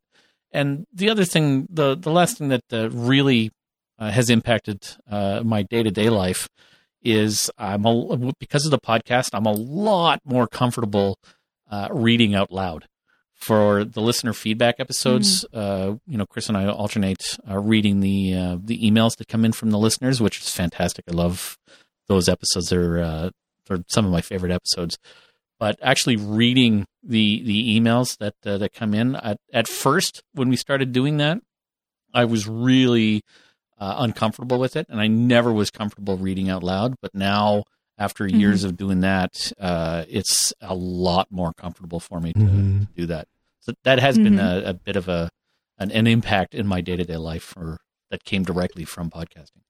I That's I was at this. A friend of mine had cancer and passed. He was only around fifty years old, and a bunch of family and friends were at his place. You know, his wife was there, and um, I didn't know most of them, but someone asked if anybody had any stories about him, and I was kind of nervous, but nobody was talking, so I spoke up, and I thought I kind of stumbled my way through it, but a friend of mine came up and goes, "You're really good at." speaking in front of people and i think that's because of the podcasting i think it's helped me be Mm. better at that kind of a thing Yeah.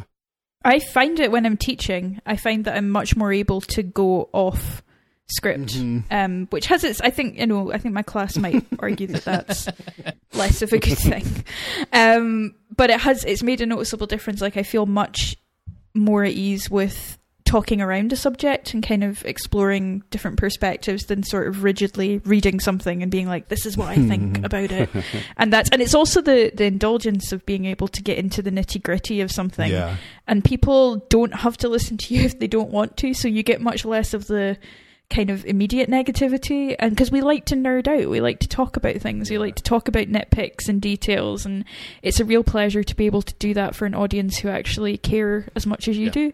It's also made me realize how much better i understand a show that i'm podcasting on and how little i understand a lot of what i'm watching.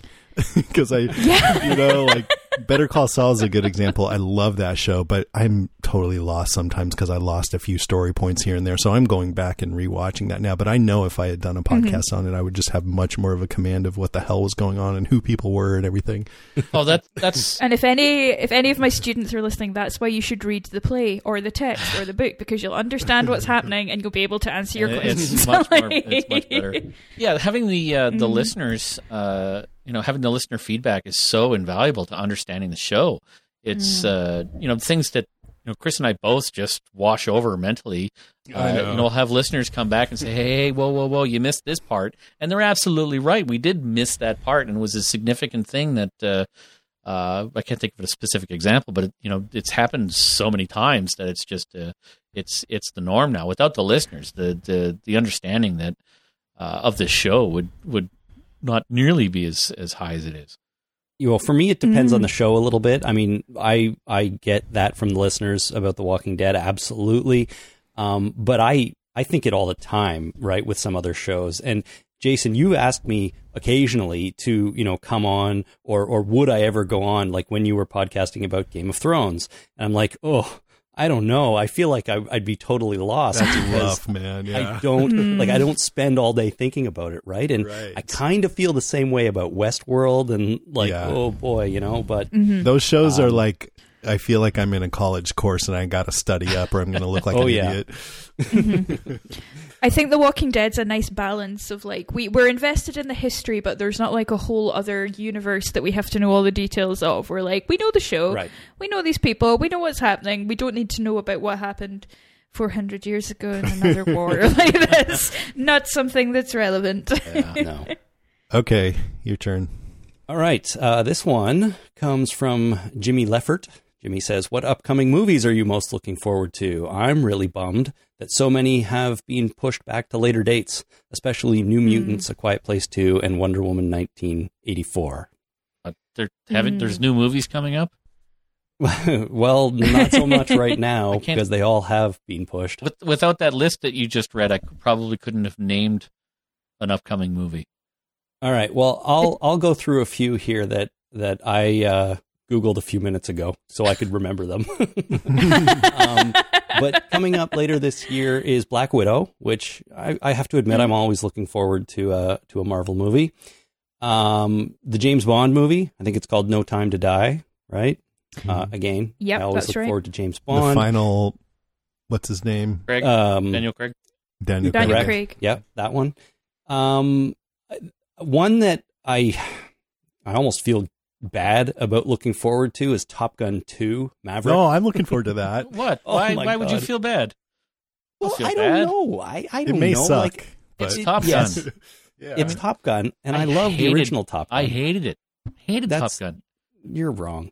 I I I loved the original Top Gun. Respectful I even when I was in. Seattle last year, uh, there's a movie theater in Seattle called the Cinerama, and I've heard it's one of the best movie theaters in the U.S. So I'm like, I got to go see something at the Cinerama while I'm there. And they were playing Top Gun in 70 millimeter. Now it was a blown up print of it, so it looked all scratchy and crappy, but it was just so much fun to watch Top Gun in the movie theater on this massive screen. Okay, I would have done that. Well, there you go. See, Ooh. I had and my then- first date oh my at, god. at that, and uh, man, I was such a bad first date. I was just nervous the whole time. But I, but I love the movie. Totally, totally love the movie. So there's that. And one more I thought I'd mention is apparently coming out in December is Dune, a new Dune movie. Really? So With I'd- Timothy I'd be into. Chalamet. Timothée Chalamet. Right, yeah. right. So that's what I'm looking forward to. And maybe Free Guy a little bit, that video game looking thing with um, Mhm. Ryan Reynolds, because I love Ryan Reynolds. Mm, I I agree with um, Wonder Woman. I liked the first Wonder Woman film, and the trailer for the next one looks pretty good. The what was it? Oh, A Quiet Place Two. Yeah, I'm intrigued by A Quiet Place Two. I didn't feel like it needed a sequel, but I'm intrigued to see if it's good or not. Um, the other one that I'm looking forward to is Armando Iannucci, the guy who did like The Thick of It and Veep. Um, he's got an adaptation of David Copperfield coming out that I think should be quite funny. I don't usually like kind of period pieces, but I like his direction, so I'm quite intrigued to see that. It's got Dev Patel in the main role. Um, aside from that, I'm kind of drawing a blank as well. I'm like, what else is Yeah, happening? it's tough The Avengers are done, right? for now, but it is. It's tough to like come up with them off the top of your head unless you, uh, I don't know. I'd have to do research. I can't think of anything. Like other Yeah. than what you've already mentioned, I I can't think of a single movie that's coming up. I mean, I I was just New Mutants. I'd been looking forward to. I don't know if they have a release date for that. I know it's been pushed back several times, so which means it's probably not very good. But um, I know they're making a sequel to, or it's already made to um, Train to Busan called Peninsula. Ooh. Oh, yeah. So I'm looking forward to that. And also, uh, Zack Snyder made the 2004 redo of uh, Dawn of the Dead, and that's probably my favorite zombie movie. So I'm looking forward to his new one called Army of the Dead that's coming straight to Netflix later this year.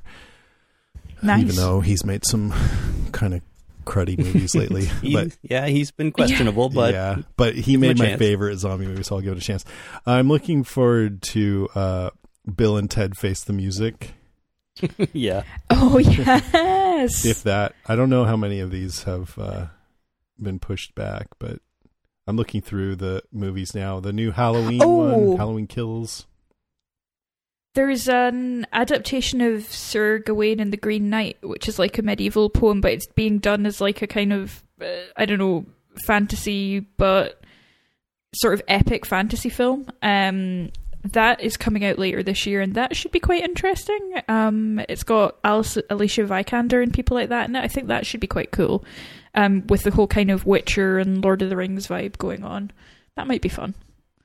I'm literally just looking at a list, going, yeah, I might see that.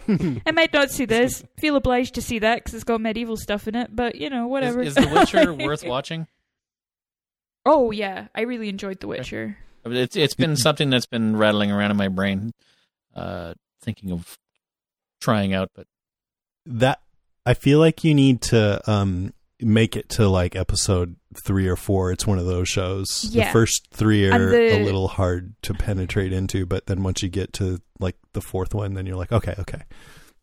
and the timeline is absolutely bananas. So it is worth. I think there was quite a good article online that kind of broke down the timeline a little bit, which helped me when I was watching it the first time round. But it's a slow grower, but I really enjoyed it by the end. That's it. that's it. think so. sure. We'll all be rushing out to the cinema as soon as the Yeah. quarantine's lifted. Clearly, I know. That's one of the things I miss the most. Going to the movies. yeah, to be fair, Maria the movies- Lawson says, "What are you all currently reading, watching, or binging to make it through quarantine?" You know, you mentioned Cheers. I just completely rewatched the uh, entire run of Frasier. Nice. Uh, probably Oh, it took about two and a half weeks to get through eleven seasons of Frasier, but uh, I got through them. Again, Amazing. no Did car the show change much Uh, from not beginning really. to end? Not really. Yeah, it feels pretty consistent. Yeah, it was uh, Great it was show. good. I mean, it wasn't a, a fantastic show by any stretch, but uh, uh, it didn't have any car chases or action scenes. It was all just talking, which is fine, which is great for putting on in the background. I mean, I remember, you know, I love Cheers. It's still one of my favorites. And then they announced a Frasier spinoff, and I'm like, really? I don't know. Could that character's fine as part of an ensemble, but they did such a job of making a good job of making that show its own thing and making it good. Mm. So Yeah. I was impressed. We've been delving back into 30 Rock, which is a show that I think I've rewatched 30 Rock more than I've watched any other show. Um, and I, I still find it delightful. Um, I really enjoy the writing and, and the jokes. Um, we've been watching a bit of Drunk History, but that's kind of have it on in the background while doing other things. Um, yeah, those are kind of our two main ones. And I started watching on HBO. There's this new show called Run, um, which is quite good, but it's good. it's week to week, so I'm having to wait. Oh, That's and Domhnall Gleeson, right? oh, and yes, sorry, the I mean yes. the Merritt Wever from Merritt was- Wever, who- Denise. Denise. in Yeah. Yeah, It- she yeah, she is insanely good at acting. Like the chemistry between the two of them is just off the charts. Like it could be in. I mean, I literally, I'm not even still sure what the show is about, but I'm just watching two people who really, really fancy each other for half an hour a week is really cheering me up. Um, Yeah, And I'll John watch Oliver. anything. I'll watch anything that Merritt Wever's in. Like Oh, even, she's uh, amazing. Nurse Jackie when I when I first saw her was uh, you know I'd watched I've been binge watched Nurse Jackie a couple of times now, Mm. and uh, yeah, there's a number of shows that she's been in that uh, are all fantastic. There was one recently where she played a police officer. Um, Was that the um, Netflix one? it was Netflix, unbelievable, unbelievable, That's it. or yeah, something like that. Unbelievable. Uh, she was meant to be really, really good. Yeah. Um, and John Oliver is always a, a highlight. Oh, He's currently uh, broadcasting from his like basement against In a a white white, wall. void. Yeah. I've, I've been I keep up on uh, this week tonight, or last week tonight, or whatever it is. John Oliver. yeah, he's great. I've been I've been loving Better Call Saul this season, and after I finished the finale, I went back right back and started over from the beginning, so I could, as mentioned, figure out what the hell is going on. Um, Ozark, I just started, and I'm digging that. It feels like a combination of Breaking Bad and Justified to me. it seems to be ain't a bad really popular at the moment. Like a lot of people are saying, it's really worth getting into. Um, Yeah, I I, mean, season yeah. three came out recently, and so I think that's why it was on people's minds. Yeah, Ozark. I I recommend Ozark highly. Uh, season three is is great. There's one or two little problems I had with it, but nothing that took away from anything. Um, Laura Linney is so good, so I good. just I stayed away from on. it for so long because I just thought it sounds like a Breaking Bad ripoff. But I've come to realize that Jason Bateman's one of my favorite actors. Oh, yeah. I really like Outsiders, but all kinds of stuff that he's in, Hmm. and uh, so that made me. And then I people kept saying how great it was, so I'm glad I decided to watch it. And Yeah. that that that makes me want to watch it more because yeah, when I read about it, I was like, this sounds just like Breaking Bad, but not Mhm. Breaking Bad. So that okay, maybe I will give that one. it's a little more um a, a little a little you know i mean breaking bad and better call saul are two of the most meticulous shows ever Mm. and this is a little more freewheeling i feel like a little more out there but it's still it's still good um, I- I'll just rattle down the list too. Westworld, of course, I'm podcasting about that. Locke and Key, I finished. That was really fun and good and adventurous. A little bit to Dawson's Creek, but I don't mind that. Um, Devs, I was pretty fascinated by. Is it worth it? Is is yeah, I it? think you you I, I think you might dig it. It's very slow paced, but in a way that I enjoyed a lot. Is it Hulu? It's airing on. Uh huh. I can't And figure then- out how to do Hulu stuff in Canada. I need to. yeah, you're out of luck. I'm afraid. Yeah, I was gonna say, I feel like- Hulu's not allowed here. Don't Yeah, come I'll here for the you the apocalypse anymore. There's no more Hulu. There's no Hulu. and I finished uh, playing Resident Evil 3, which was a ton of fun. I love those Resident Evil games. yeah. Well, the shows I've been watching are similar. Um, Ozark season three just finished. Better Call Saul season five, which I also absolutely loved. uh, I thought the second last episode of the of the season just blew my mind. It was so Right. good. It's so Um, tense. Like I oh can't my god! take Don't it. give it. Don't give anything away. But No, no, yes, no. it was so incredible. Um, and then in terms of rewatching, well, we're we're we're in the middle of the new season of Westworld, uh, which I'm liking much more than I liked season two. And Devs is something we're about to start because Jason and I are supposed to talk about Devs next week on Seriously? our podcast. So yeah. Okay. and it has uh, what's her name that I heard you say you liked anything she's in. So, out, somebody pill. Alison, Alison Pill. Pill? Uh, She was in Alison. Picard, right? Yeah, yeah, and it's got um, that dude with the beard. Um, Nick Yeah. Offerman. Offerman, Nick Offerman, Offerman. yeah. he's he's and both of them play. I mean, especially Alison Pill, since I just watched Picard, and she's kind of this frazzled, nervous person, and in Devs, she's just so still and ominous, kind of, and in control, and such a different character. It was really fascinating to see her in two such different things. Yeah, well, I'm I'm looking forward to watching Devs. I've I've heard it's pretty good. One more that I'll mention in terms of rewatching stuff. We've been putting on a lot of episodes of The American Office, which is Oh, a show I love it. loved, and I can that. put it on anytime and just kind of watch it, and it's still funny and touching and heartwarming and everything. So Yeah. I agree with good. that one. It's such a good, good. That that's one of the ultimate like comfort TVs for me. Is The American Office. I just love it. totally, totally. Jenny hates watching anything where people are buffoons, so she just cringes and can't. She has to leave the room. Oh, Jenny, you're missing out on a world of love. Oh yeah. Sorry, I'm just Oh, breaking my. my. study. It's all good. I'm just so angry at Jenny for not watching it. I know something fell off my wall. All right, am I next? Yeah. Okay, I don't know if we can do this one. Well, we can't, but and we've already talked a lot about this. But Donna Donna says, "I would love to hear all your top ten TV series of the past five years and What? why." Oh, we can't do Um, ten. Yeah. No, we can't. And we've we've mentioned a lot already. She suggests Game of Thrones, Handmaid's Tale, and Better Call Saul. And uh, you know, all of those.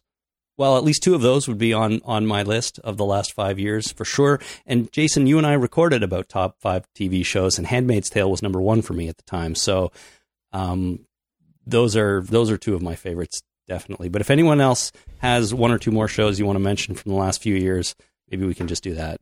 Chernobyl. Chernobyl Oh, yeah, was Chernobyl. amazing. It was so good. I have a lot of love, and it sounds really trivial and trite, um, but Crazy Ex Girlfriend is an amazing show.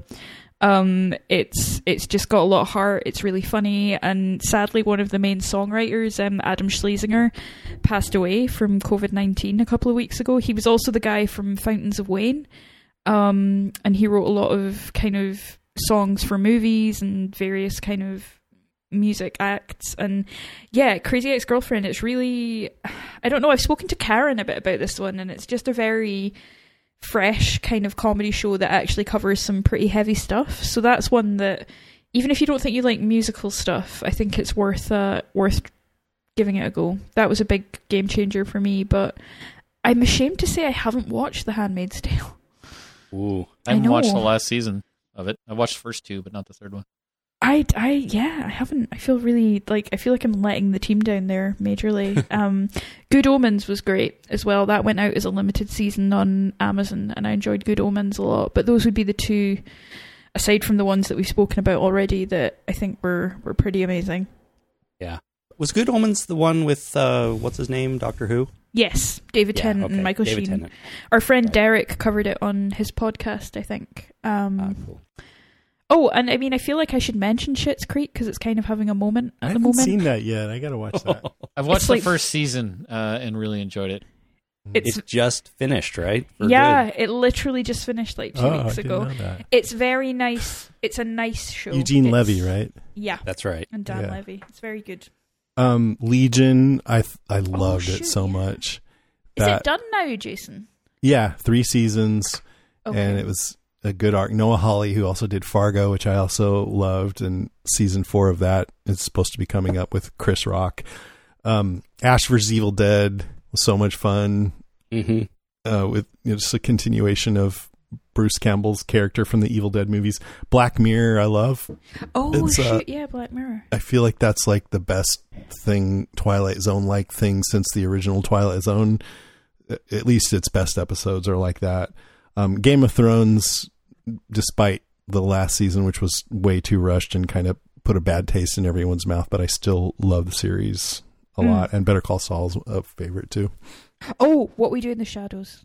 That's also Yeah. up there for me. I enjoyed it. Although I've not watched any of season two yet. Walking Dead's pretty good.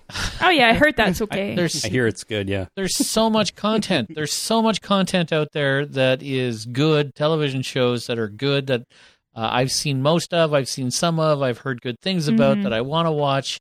That I promise that I'll get back to. That I have on. I have shows that are. Uh, I'm so looking forward to watching them that for some reason I refuse to watch them because Right. they have. Uh, they're just. They've been built up in my mind so high. Daredevil, for example. Uh, I've been wanting to Oh, was watch that entire yeah. series for such a long time because I enjoyed the first two episodes so much that I want to dedicate. I want to properly dedicate myself to that series. yeah. and I just don't have time to do it, so it's just fallen away for I years. know. and it's so frustrating because we're like, oh, it's the pandemic. We've got loads of time. Yet somehow I seem to have less time than I did before Yeah. this. So Yeah. yeah. funny. Funny how that works. It's, And it's if you're weird. at all into Star Wars and you want to be happy, watch Mandalorian. Yeah. I think the, the the fact that there's so much good content out there is causing me stress. There's a lot of things in my life right now that are causing me stress, and it's weird that a lot having a lot of good television out there, I just don't have the time, and it makes mm-hmm. me stressed out. Yeah. I mean, especially because what we're used to from our, well, until a few years ago, was you kind of had a handle on everything that was out there and then you chose what you wanted Yeah. to watch. For me, almost every day I hear about a new series that I'd never heard of, and half the time it's season three or four. I'm like, what the fuck? yeah. I, I'm into pop culture. How have I not heard of this before? Yeah. Yeah. The Boys, that's another good one. There's uh, oh yeah. there's a philosophy that we have that that uh, there's a having too much. Uh, I don't know how to explain this. And I'm Too much choice, Too right, much choice. Having too much Yeah. choice causes anxiety, and I'm definitely experiencing that. It's it's the same thing as when we used to walk into grocery stores and have so many choices between so many different things that you have you can't choose anything. It's like, well, I don't know which Yeah. one's the best. You know, I want to buy soap, but there's uh, you know, I like Zest soap, but now there's like seven different kinds of Zest soap. and mm-hmm. none of them are the original one that I used to buy. So now I got to figure out which one I like. I don't know which one I like. I can't buy Zest soap now because I I know. I don't and you're know. using the lemon one and you're thinking about the basil or Yeah. you're watching you're watching The Witcher and you're you're thinking about Mandalorian or something. It's like I don't Yeah. know. and it, oh. and the fact is that there's so much good content out there, and the only thing that I've watched consistently in the last few weeks is Frasier. For crying out loud! I just I But feel it's I feel bad. familiar. It's nice. It's I like never saw all the episodes. certainty. Like I've I'd never I've seen an episode here and there and kind of enjoyed it, but I've never seen all of them. So that's you know one of the reasons I wanted to go back and and watch them all, and I enjoyed it. But that's what I choose out of all this content that's out there in the last ten years that uh, is so good, and there's new seasons of shows that I do dearly love, and I choose Frasier. Uh, anyway, I'm Yeah. going down a rat hole here. All right, my turn. Yeah. yeah. Sean Naranjo Glowacki says, "Oh, this is similar. Favorite classic TV shows, not the ones that you watch new as a kid, but the ones that had already been out for decades. Mine were I Love Lucy and The Twilight Zone. Yeah, mine are the Twilight Zone original. It's basically my favorite show of all time. Also, um, uh, WKRP in Cincinnati. Yeah. Loved that show, and it was well. It, I don't think it was on before I was born. Jason, you might know, but No. it was certainly on, but when I was too young to appreciate it. late seventies. You were born seventy five, so it came. out It started run. It run in the late seventies, early eighties, I think. So I think Yeah. you were out there, but uh, that would not. It wasn't really something you would watch when you were when when it Not was first the time. airing. Yeah, Yeah, Mhm. but those are my two choices: WKRP and, and Twilight Zone. WKRP makes me sad because uh, you can't watch them anymore. You can't even uh, Mm, go back and of the rewatch music. them because of the music. Yep. They've replaced all the music, and it just it makes me angry and frustrated Mm. and sad. Television makes me angry, even though I love it so much. I don't know what's going on. I'm obviously struggling with this uh, whole work life balance thing, and the life balance is obviously uh, lacking in time to watch television. Mhm. I sometimes wish I could just jack in a show like uh like The Matrix into the back of my skull. Oh, there's a season. That was, That would be was amazing. yeah, you suddenly are just like, I have all of the opinions and know all of the things. You make life so easy. But WKRP, I used to watch it, and uh, I would actually audio tape WKRP. So I would actually create an audio tape from the television show, so I could listen to it while I was, you know, out and about. And Wow. I had my Walkman, so I could I could listen to WKRP. It was awesome. Missed that. I don't have those tapes. I wish I had those tapes because then I'd have a, the original music. Maybe your mom has them like in a shoebox They're somewhere. gone. They're long gone. Oh, Les Nessman, Herb Tarlek, uh, Yeah. Aunt- Johnny Aunt- Fever, Johnny Andy. Fever, of course. yeah, yeah. Uh, I liked Leave It to Beaver a lot. I just love how he's always just so miserable. it's so funny. Oh, and uh, Wally's just like this perfect kid. And then there was the 80s uh, update to it where they were grown up and Beaver was divorced and Wally had the perfect family. I know, that, I always thought that was funny. And Andy Griffith, I just think is um, a really special show. But uh, it, another one that I just like the vibe of, like I was mentioning with um, Greatest American Hero, Andy Griffith. I I'm looking at a list of like long longest running UK television programs because like I honestly don't think until maybe the last 20 years or so I just don't think we had that many long running shows that weren't soap Mm. operas. I just I can't Street. Doctor Coronation Who. Street, Doctor Who, but it kind of it had a big hiatus from Yeah. like Yeah. But yeah, it still counts.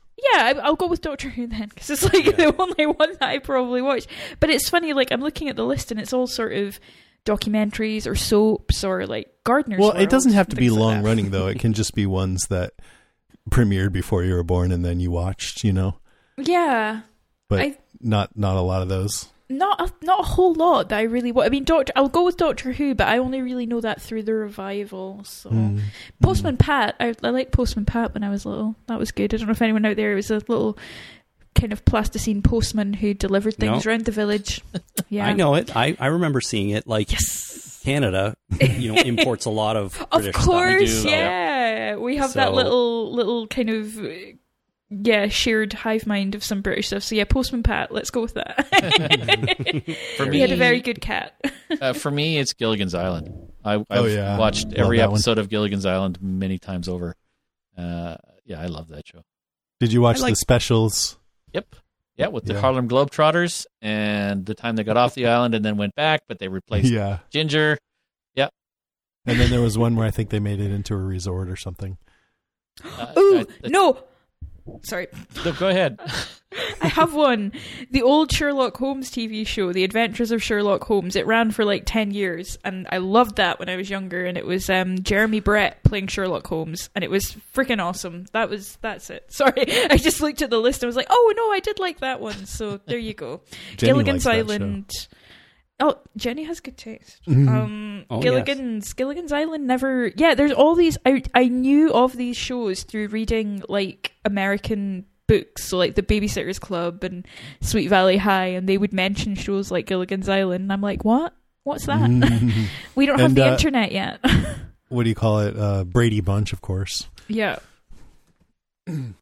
Yeah, yeah. Brady Bunch was all right, and I I remember Gilligan's Island a little bit. I watched it here and there, like if it if it was on and I was looking at the TV, I I enjoyed it, but I never really seeked it out for some reason. But Mm. fun show. Okay, next here we've got two quick questions from Luke Tos, and he says, first, are hot dogs a sandwich? No, No. No, They're like it's a their hot own dog. thing. It's a hot dog. right. I mean, maybe if the bread wasn't connected, No, you'd Jason, have a little no. bit more of an argument That there. might be a sub. You take a hot dog bun and you I put guess in you're uh, right, yeah. you you put in turkey. That's a sandwich. yeah, but you have to turn it on its side, and then it looks weird. yeah. It's right on the line for me. It's right on the line. It is not Yeah. a sandwich, but it could be considered a sandwich, and I'd be okay with that. Yeah. Like, it, is- it all has to do with our perception of it, and that counts for a lot. Yeah. Okay. Well, I think it's not a sandwich, but yeah, I agree with I, that. I understand it's it may be close. And the other question is cheesecake a pie or a cake? Cake. I'm gonna go pie. Interesting. I'm gonna, I think it's a third category. I think it's cheesecake. Yeah. Yeah. Interesting. Pie It's is a bit of a thing. pie's a bit of a revelation over here. North America, you do a good kind of sweet pie. Like that's not so much of a thing in the UK. We maybe have like apple pie, but that's about Uh-huh. it. Whereas here, bloody hell, let's like pie everything. Pumpkin pie, Saskatoon Oh, yeah. berry pie, cherry pie. It's great. I'm eating a lot Yeah, of pie. raspberry, strawberry, everything. yeah. Technically, I feel like it's more of a pie actually because it has the crust and the filling. filling. Well, it looks most like a pumpkin pie. Yeah. Maybe. That kind Well, of. Cheesecake comes in different form factors too. There are like s- small, flat, skinny ones that I feel like are definitely closer to pie, but a Yeah. big, tall, thick slice does Like kind of feel more like che- a cake. Yeah.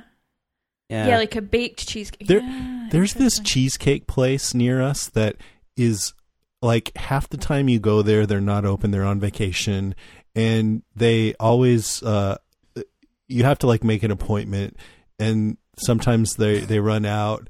An And appointment? they- and they An only sell for one. cheesecake. Yeah, and they only sell one kind of cheesecake, and it's like really airy and fluffy and good, but it feels like I don't know. It's like uh, I can't imagine how they can stay in business here in the Bay Area, but it's so special that I guess they managed to make it work. It- Does it like honestly, like between us friends here, is it does it taste like that amazing, or is it just like a fairly? it good might be a little bit of a mystique around it. Ah. it's like the soup Nazi kind of feel to it. yeah. I don't know. yeah. There's nothing special except the scarcity. Yeah, Yeah. exactly. the fact that you have to make an appointment for it does give it a certain kind of elevated status. Absolutely. It's crazy. Although I, I have this funny image in my head of Jenny going, Hey, Jason, did you make a cheesecake appointment for this week for us? Oh, I forgot. yeah. No. Oh. And he had another one. Those are the two the sandwich and Oh, the oh, cake. got it. Okay. Yep. Uh, Alex Vandiver Vandiver says C3PO or R2D2 as your COVID quarantine companion. I'm literally living with C3PO. My partner reminds me constantly of C3PO, so it's fine because apparently I remind him of R2D2. So I think Nice. we're a good match. He's like, you, guys are just roll couple." around and grumble at me, and I'm like, yeah, well, you talk stupid, so that's our dynamic right now. I mean, I think R2 because 3PO is just kind of annoying, isn't he? well, 100, percent but, But we don't need R2 for anything. That's the thing. mm, true. We don't need like star field navigation or Ah, he's got so many gadgets. He's a Swiss Yeah. Army knife Yeah. of droids. He can he can fix. I need some fixing. Some stuff. There's got to be a can fixing. opener in there. I was literally just thinking that. It's like he'd open your beer. Yeah, open Yeah, up he's this definitely more can, pleasant. Shock this animal. Get rid of the ants. something. You know. Project a movie. Like he can Can do. take care of some my stuff. kids for a couple hours? I think Yeah, R two yeah. would probably just like kind of go in a circle around them and just make sure they were fine. Like I hmm don't. Shock them into place a couple And he times. serves. And we know he serves drinks. Yeah, That's true. fact. Right. Way, way more useful than if he has 3PO. like a bubble blower in there, my, my Bodie will love him. Oh yeah, probably. Yeah. Oh, C kids three love bubbles. PO uh, would like he'd be able to you know interface with your uh, your dishwasher if you needed to have a specific cycle kind of thing. But you know, I, how useful is that? It really matters how annoying somebody is, so that's why Yeah. none of us are picking C3PO. All right. So this one comes from Shannon Nielsen. Shannon says, "Have any of you watched Kingdom on Netflix?" Not yet.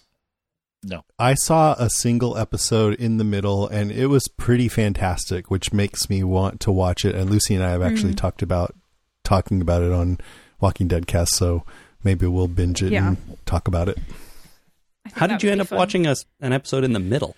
Because Jenny watched it and liked it, and she's like, "Have you checked this out? You like zombies?" And she was on that episode, so I just kind of sat down and watched it with her, and it was really intense and kind of funny. Like there was one part where this guy was in a prison cell and he had this wood plank around his neck, and on the other side of the plank was around the other prisoner's neck who now was a zombie and just going the whole time.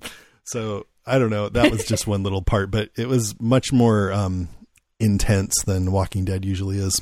It was good. Huh. Mm. Yeah, I I've been um, told I need to watch it, so I might I might uh, check it out at some point, but I, I don't know when I'll get around to it. Yeah. Tracy Kennedy, do you think the Walking Dead characters should have hoarded toilet paper as we have seen in our real life pandemic? Would it have changed their world and made characters like the governor be kinder, gentler people if they had Charmin rather than leaves and tree bark? If you were in the ZA, what product could you not live without? My vote is coffee. I wonder Oh. what on earth Beta's been using to make him the way he is. Um, Tree bark. They probably don't need toilet paper based on the uh, that uh, that poop pile they had in the a couple episodes ago. oh yeah. Uh, they The it would seem like pile. pretty dry and a nice sanitary place. So my assumption is that the in the Walking Dead universe, uh, they don't need toilet paper. Maybe they are using uh, bidet attachments. Those are getting quite trendy at the moment, so they Oh, could yeah. be, you know, environmentally friendly. Um, what could I, we not? Yeah, I think by this Yeah. point, all the Charmin would have disintegrated away. Um, Yeah. I mean, if you want to get real, I'm guessing they would probably just use their hands and wash their hands off, right? Oh, Yeah, I mean, you, you, you do what you got to do, Yeah. right? I mean, you do what you need- gotta do. You do what you gotta do. I'm just wondering, like soap. I mean, I guess they're making soap somehow. Yeah. I suppose it's probably easier to make soap than it is to make toilet paper. probably. I, I guess Dunno. so.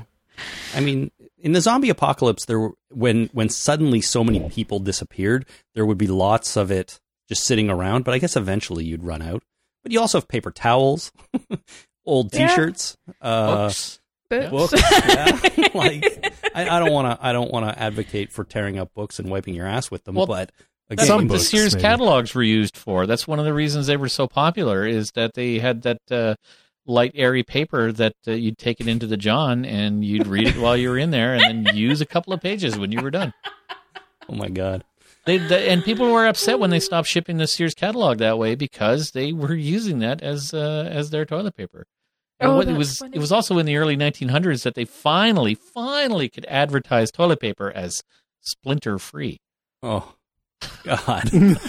So New we've come a long way. now splinter free.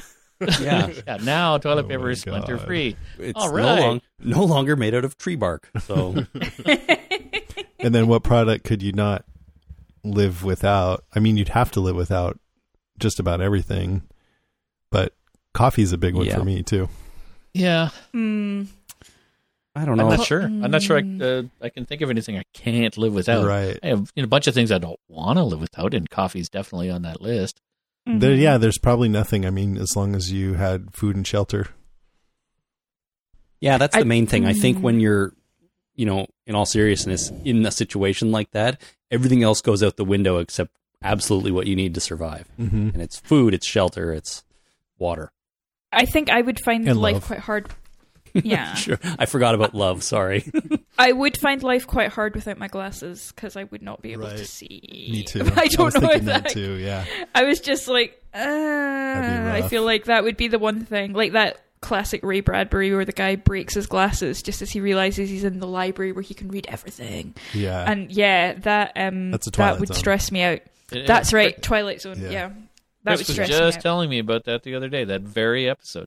Yeah. Oh, because I started watching it with the girls too, and I told one of them, "I think you're going to like this episode because the guy in it is sort of he's sort of quirky and a little bit funny." And I thought, you know, you guys will like this character. And then we get to the end, and he he realizes that he has everything he ever wants. You know, all he ever wanted was the time to read, and he's in this library. And then he breaks his glasses, and it made one of my kids so sad she cried. oh, it's so Yeah. he can go find some more glasses. Don't worry. Oh, I hope so. Yeah. yeah, that would be my my couldn't.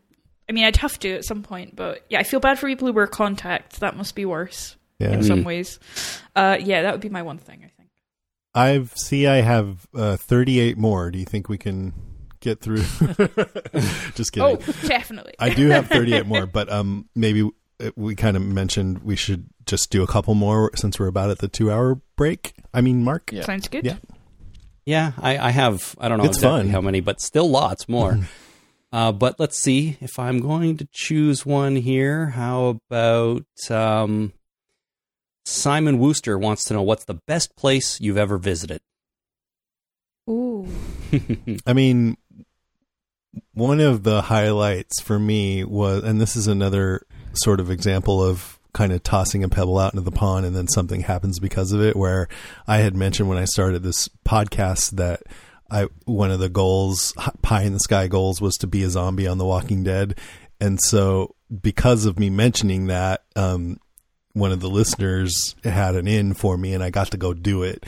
So just showing up at the studio in Georgia and seeing this warehouse full of people in various stages of zombie makeup lined up, being spray painted and stuff, and then got, getting to actually go do do it. That was pretty freaking awesome. That is so cool, man. I I wish I could do that. That would that would be something amazing too to go and be a zombie on the show, even just for like a fraction of a shot. You know, just be there in the scene. Um, Yeah. but uh, I kept volunteering every time they'd ask for a volunteer to get shot or killed. yeah, I'd raise my hand, and so in that episode. Uh, if you look, if you know where to look, you'll see me in a few different spots. Well, I I know you're in the one scene like right there at a fence, like reaching across at Andrew Lincoln, Yeah. right? Yeah, and the crazy thing about that is I show up and there's all these like a hundred extras, and a lot of them had been around for several episodes because they live there and they keep you know volunteering and stuff.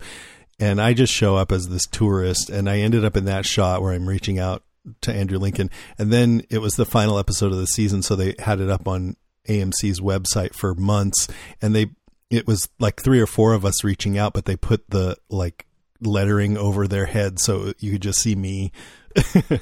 Nice. So it's That's kind of awesome. kind of fun to look up there for a few months and see me and Rick. That's super cool. That's so cool. Um, favorite place I've been. I I've I've traveled um quite a bit. I mean, I haven't. There's lots of parts of the world I've never been to, but I've been all over North America. I've been to a good chunk of Europe. Um, you know, a little bit sort of down south. I've been to Costa Rica and so on. Um, so I have a lot of uh, different places I really have enjoyed going. But I gotta say, Hawaii was pretty Oh, freaking that would be amazing. amazing. Yeah. Yeah. Um, I used to, you know, I used to tell people, you know, California is one of my favorite places. Is my favorite state because the weather's so nice, and I have a lot of good friends there, and I enjoy that. Uh, enjoy all the time I've spent in California, and then I went to Hawaii and was like, "Oh my god, this is so cool! I love it here." California, sucks. California sucks, man. yeah. Um, so that's that's a big one. But you know, I've visited every province in Canada. I've been to like all the main cities. Have I you Have, yeah. every single province? That's every amazing. single one. I've I was just talking to my wife Christina the other day and saying, you know, I've been to every province and I feel like I've been to every uh, big city in Canada except Saskatoon. so um, I'll have to. Well, when this is all over, you'll have to I'll come have visit. to come visit and check it out. That's right. Um, so, anyways, funny. Hawaii is a good choice, but God, I I love so many places in Europe too. I've spent a lot of time in Prague because uh, my wife has family there, and I absolutely love it. So it's hard to pick a favorite, but for the weather and just the experience I had there, Hawaii was pretty nice. Uh, oh, I can't. I think Iceland was amazing. I was only there very briefly, but it was a really cool, cool place to be. Um, to be honest, there are some islands in Scotland that are so beautiful and so peaceful, and I have such nice memories of being there. Um, in particular, the Isle of Skye uh, in the northwest of Scotland is somewhere that I really, really love and always like to go back to. So for me, it would be either of those two, I think. But there's it's it's so hard to pick. Like there are good memories of so many different places and so many places I still want to see. Um, that it's hard to hard to say. yeah, it's tough. I, I, the problem is I don't like going anywhere. Generally speaking, I So there's places I've I've enjoyed being having been to. Like I really enjoyed uh you know traveling in the east, going to spending time in Singapore, uh and the Batu caves in Malaysia. I thought were amazing. Um you know having th- thought about it after I had left. But when Yeah. I was there, I don't think I enjoyed being there. I enjoy having been there. Mhm. It's really kind of a weird distinction, but uh, I I am racking my brain trying to think of a pl- time and a place that I've been someplace that I was in awe of actually being there and amazed and happy that I was actually there. And I can't think of one. You're you're not a traveler. I mean, I know that about you. I You're am just- definitely not a traveler. I do not like to travel. Uh, I do not like the thought of having to go places. I do not like having uh, being places, but I like having been to places. I enjoyed being in New York for my honeymoon. That was fantastic. Uh, when we were actually there, I was mostly just kind of stressed out about not knowing where I was, what was going on, uh, where to get dinner, that kind of stuff. But uh, Mhm. in retrospect, it was great. That's how I feel about writing. Like I, I thought I wanted to be a, a fiction writer, and so in college I wrote a bunch of short stories. But I realized I hate doing this. I love when I'm done and I have a story there in front of me that I wrote, but the actual writing I didn't like. Interesting. yes, I understand. Yeah, that makes sense to me. See, I love that So about I- I'm- traveling, Jason. Like, I actually enjoy going the, the process of getting somewhere. I mean, I wouldn't want to be on a plane these days, but you know, I, I actually kind of like going to airports and flying places, and then being in somewhere that is new. Like, I I love just walking around a different city and. Or, or or having a plan and, and checking out you know local stuff and things like that. So Yeah, I totally get off on that kind of thing. Really, really enjoy it. I went to India for a couple of weeks, and I had two friends who were Indian that knew Hindi, and it was just beautiful and so di- the most different from anything I'd ever experienced. And uh, if you're talking places, just being in a different place, you know, the, the zombie thing was more about the experience, but for the places, that was incredible. mm, Okay, one more. Sure. let's do it. Okay, Lucy, you're going to have to tell me if this is a good question or not. Jennifer McGinley says, "Do you think Scotland should be allowed their independence?" well, oh well, you know, uh, I I think there's good arguments for it. I have to say, um, big one's Brexit. It's a t- it's a a provocative question in certain parts of Scotland, um, but I think after the Brexit vote, it became a bit more of a live question because a lot of people voted to stay in the UK More because did, they right? wanted to stay. Or I mean, Yeah. m- more decided to stay as part of the yes, European so Union.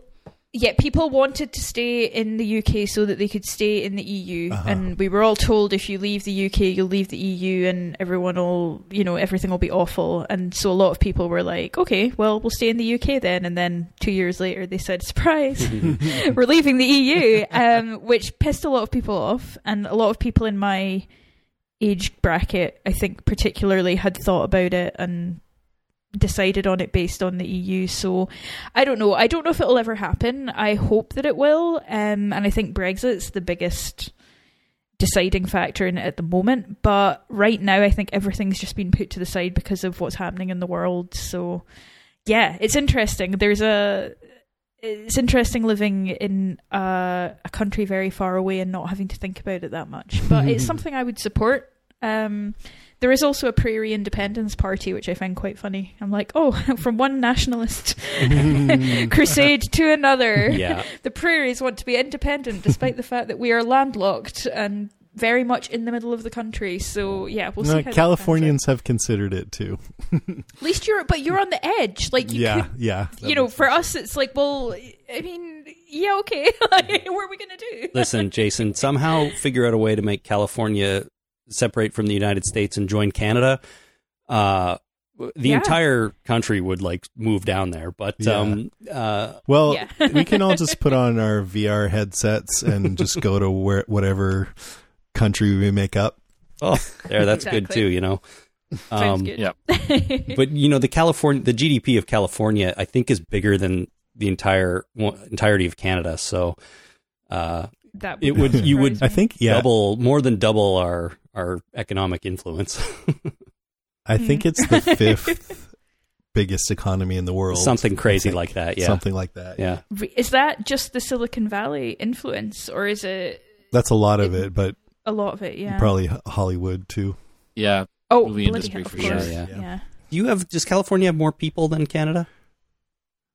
I wouldn't be surprised, but I don't really know. How, What's the pop? What's the population? I, I don't know. okay, No. yeah, I wouldn't be surprised either. To the internet. Yeah, Population of California is dun dun dun. Wait, wait. Let me guess. I Holy would guess moly! it's uh, five, like six, five million. what? Jesus No. Christ! You're, My way way According low. to this, it's 39 and a half million people yeah. in California. So you've got Thirty-nine. That's what I meant. Right. You've got just more than all of Canada. We, literally Canada, just yeah. more. Yeah. Yeah.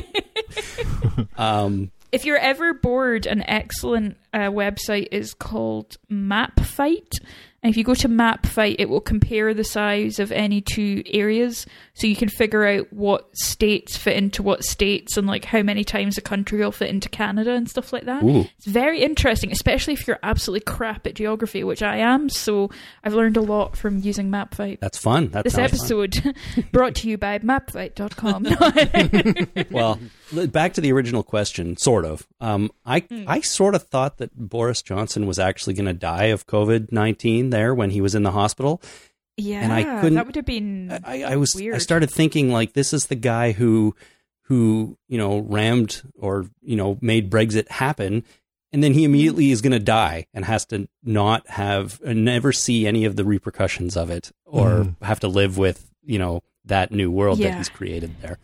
Uh, n- n- I'm not saying he created it; like it wasn't entirely just him, but he's the one who got it done, right? So, Pushed it through. he was a big Yeah. he was a big part of it you know he was part of the driving force behind it Sure. and i think the weird thing with brexit is it kind of happened and then this has happened so a lot of the attention from what damage brexit has done is kind of lost in this bigger sort of pandemic question of like what's happening you know there's shortages anyway is this to do with europe is this not to do with europe Yep. so it's yeah it's been a bit of a a wild ride since the end of January. So I'm intrigued to see how it, it ends up. It's it is I cannot stress to you enough how weird it is not being surrounded by it all the time. Like before we left, it was just Brexit coming out your eyeballs. That's all that it was in the news. Yeah. So being somewhere completely different and having a completely different news cycle is weird. Like we get a lot more Trump than we used to because we're on the same kind of time zone and we now share a border with America. But we get a lot less Brexit. Like we have to actually seek out information about it, which is good in some ways and bad in others. So Yeah, yeah, for sure. Mm. I mean, I don't know because you know, Lucy, you're the the one Only Scottish on this person, you know? podcast, but I would think if more Scottish people want to be independent, then it should be. You know, yeah, Yeah. why not? You know, We, we, It's like we Taiwan. I invented mean, that's most where stuff Jenny's anyway. from. Like, She's from Taiwan, and China thinks that Taiwan is part of China, but Taiwan does not think so. yeah, and It's- way back it's- we had our own problems with Quebec too. We had a we had a referendum yeah. here about Quebec separating from Canada, and it's never happened. Yeah. But that vote was very very close, and Mhm. um, you know there are Quebec politicians to this day that that continue to sort of have that as a part of a platform, although it's not really considered as a viable thing as much anymore. But we went through it, you know, and we managed not to separate. But Mm. Yeah. And the impression I, I get, and obviously we're pretty far away from Quebec, is um, Quebec's quite different to the rest of Canada. Like it, Oh, it yeah. does feel like its own distinct thing. Like the way people talk about it, and the people I know who are from there, it's like linguistically and, and culturally, it, it seems quite different in a way that I think Scotland maybe isn't as different from England. I don't know. I'm Mhm. not. I'm no expert in either of these things. Um, but it was. It's interesting to me to be somewhere where there are different questions about independence and relationships with other countries and honestly so many freaking scottish people in canada like being scottish here it's like oh my great grandfather came over from town two minutes away from where you grew up and you know i met someone through work who i'm now friends with and it's like oh your sister was married to this guy who i know from when i was younger and oh your mother is also a cousin of this person i went to and i'm like how is this we're literally in the middle of the prairies. How is this possible? So I've just come to the conclusion that Scottish people get everywhere. Like we just go Oh, yeah. everywhere. Like Absolutely. I don't know why. Let me throw one more out there. Emil uh, Viking asked, "Can you rank Walking Dead seasons worst to best, or just pick your top three?" Ooh. But instead of that, why don't we just pick like our favorite and our least favorite? Good idea. okay, To favorite. end on a Walking Dead thing. That's a good call. Good call. Um, somebody else go first. Um, I oh, ah. yeah. it's so easy to say nine because it's more recent, but I don't know if overall it actually is, or I just like nine because it was such a return to form. Yeah. I mean, Maybe- you know, when I think yeah. about season one, which feels like the best season, I remember the Vatos episode was just okay, and the whole CDC with, that self destructed and had its own And like was so AI, short. I thought was really dumb.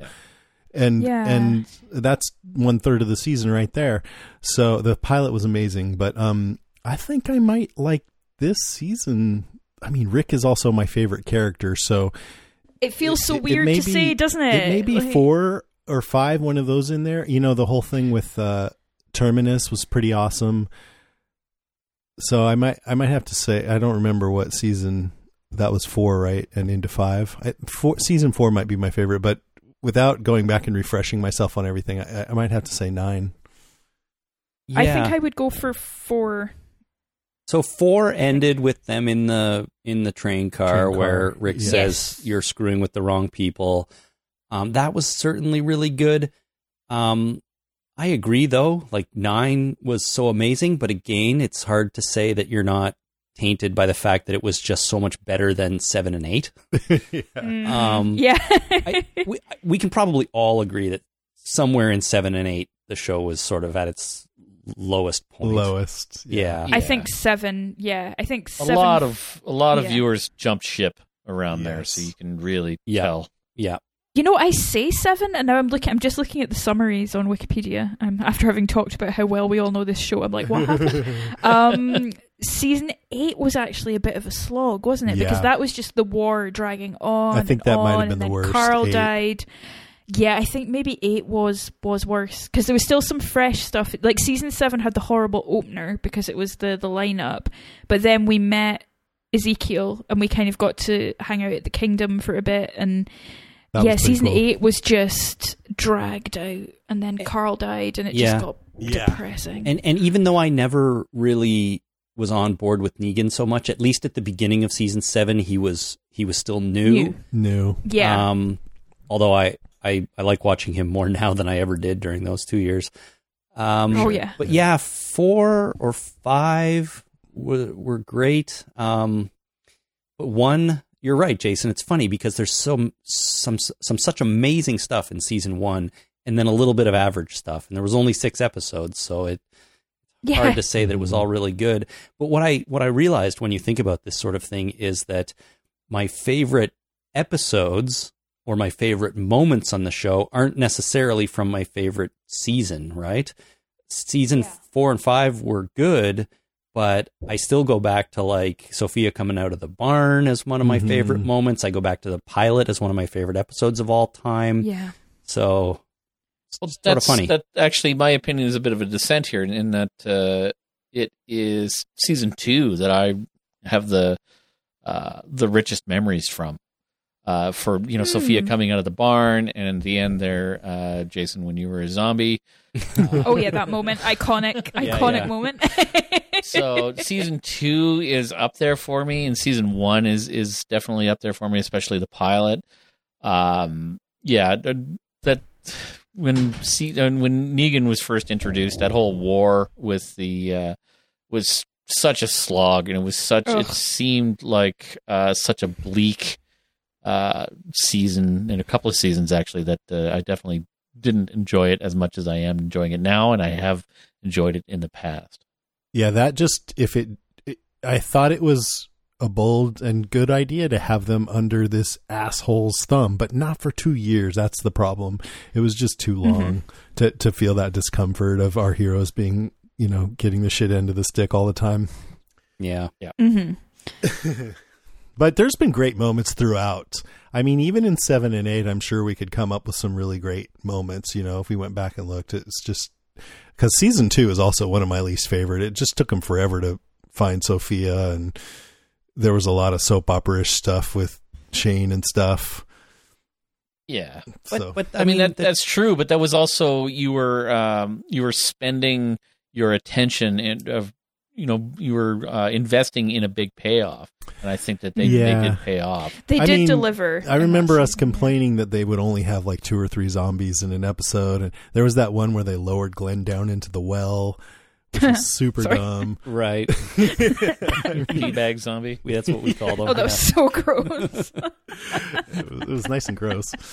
All right. Well, um, I want to. I forgot at the top, but I just want to thank everybody who sent in topics and questions. I mean, we got a lot more than I thought we would, so that was great. Thank you guys so much for Mm, doing that that. was And I want to thank yeah. Rima for collating these for us because we wanted yeah. to not see them ahead of time, so she organized it and everything. So thank you to Rima, Oh, Yeah. Rima, you legend. Big thanks to She's Rima. Awesome. and thanks to you guys for being up for it. Oh yeah. Yeah. Thank you. Oh, it was fun. great. It was so fun. I'm really hungry. I want a cheesecake and a hot dog. now We've spoken about them. A cheese so pie. I don't know where I get those in the middle of a pandemic at half past nine in the prairies, but I'll figure it out.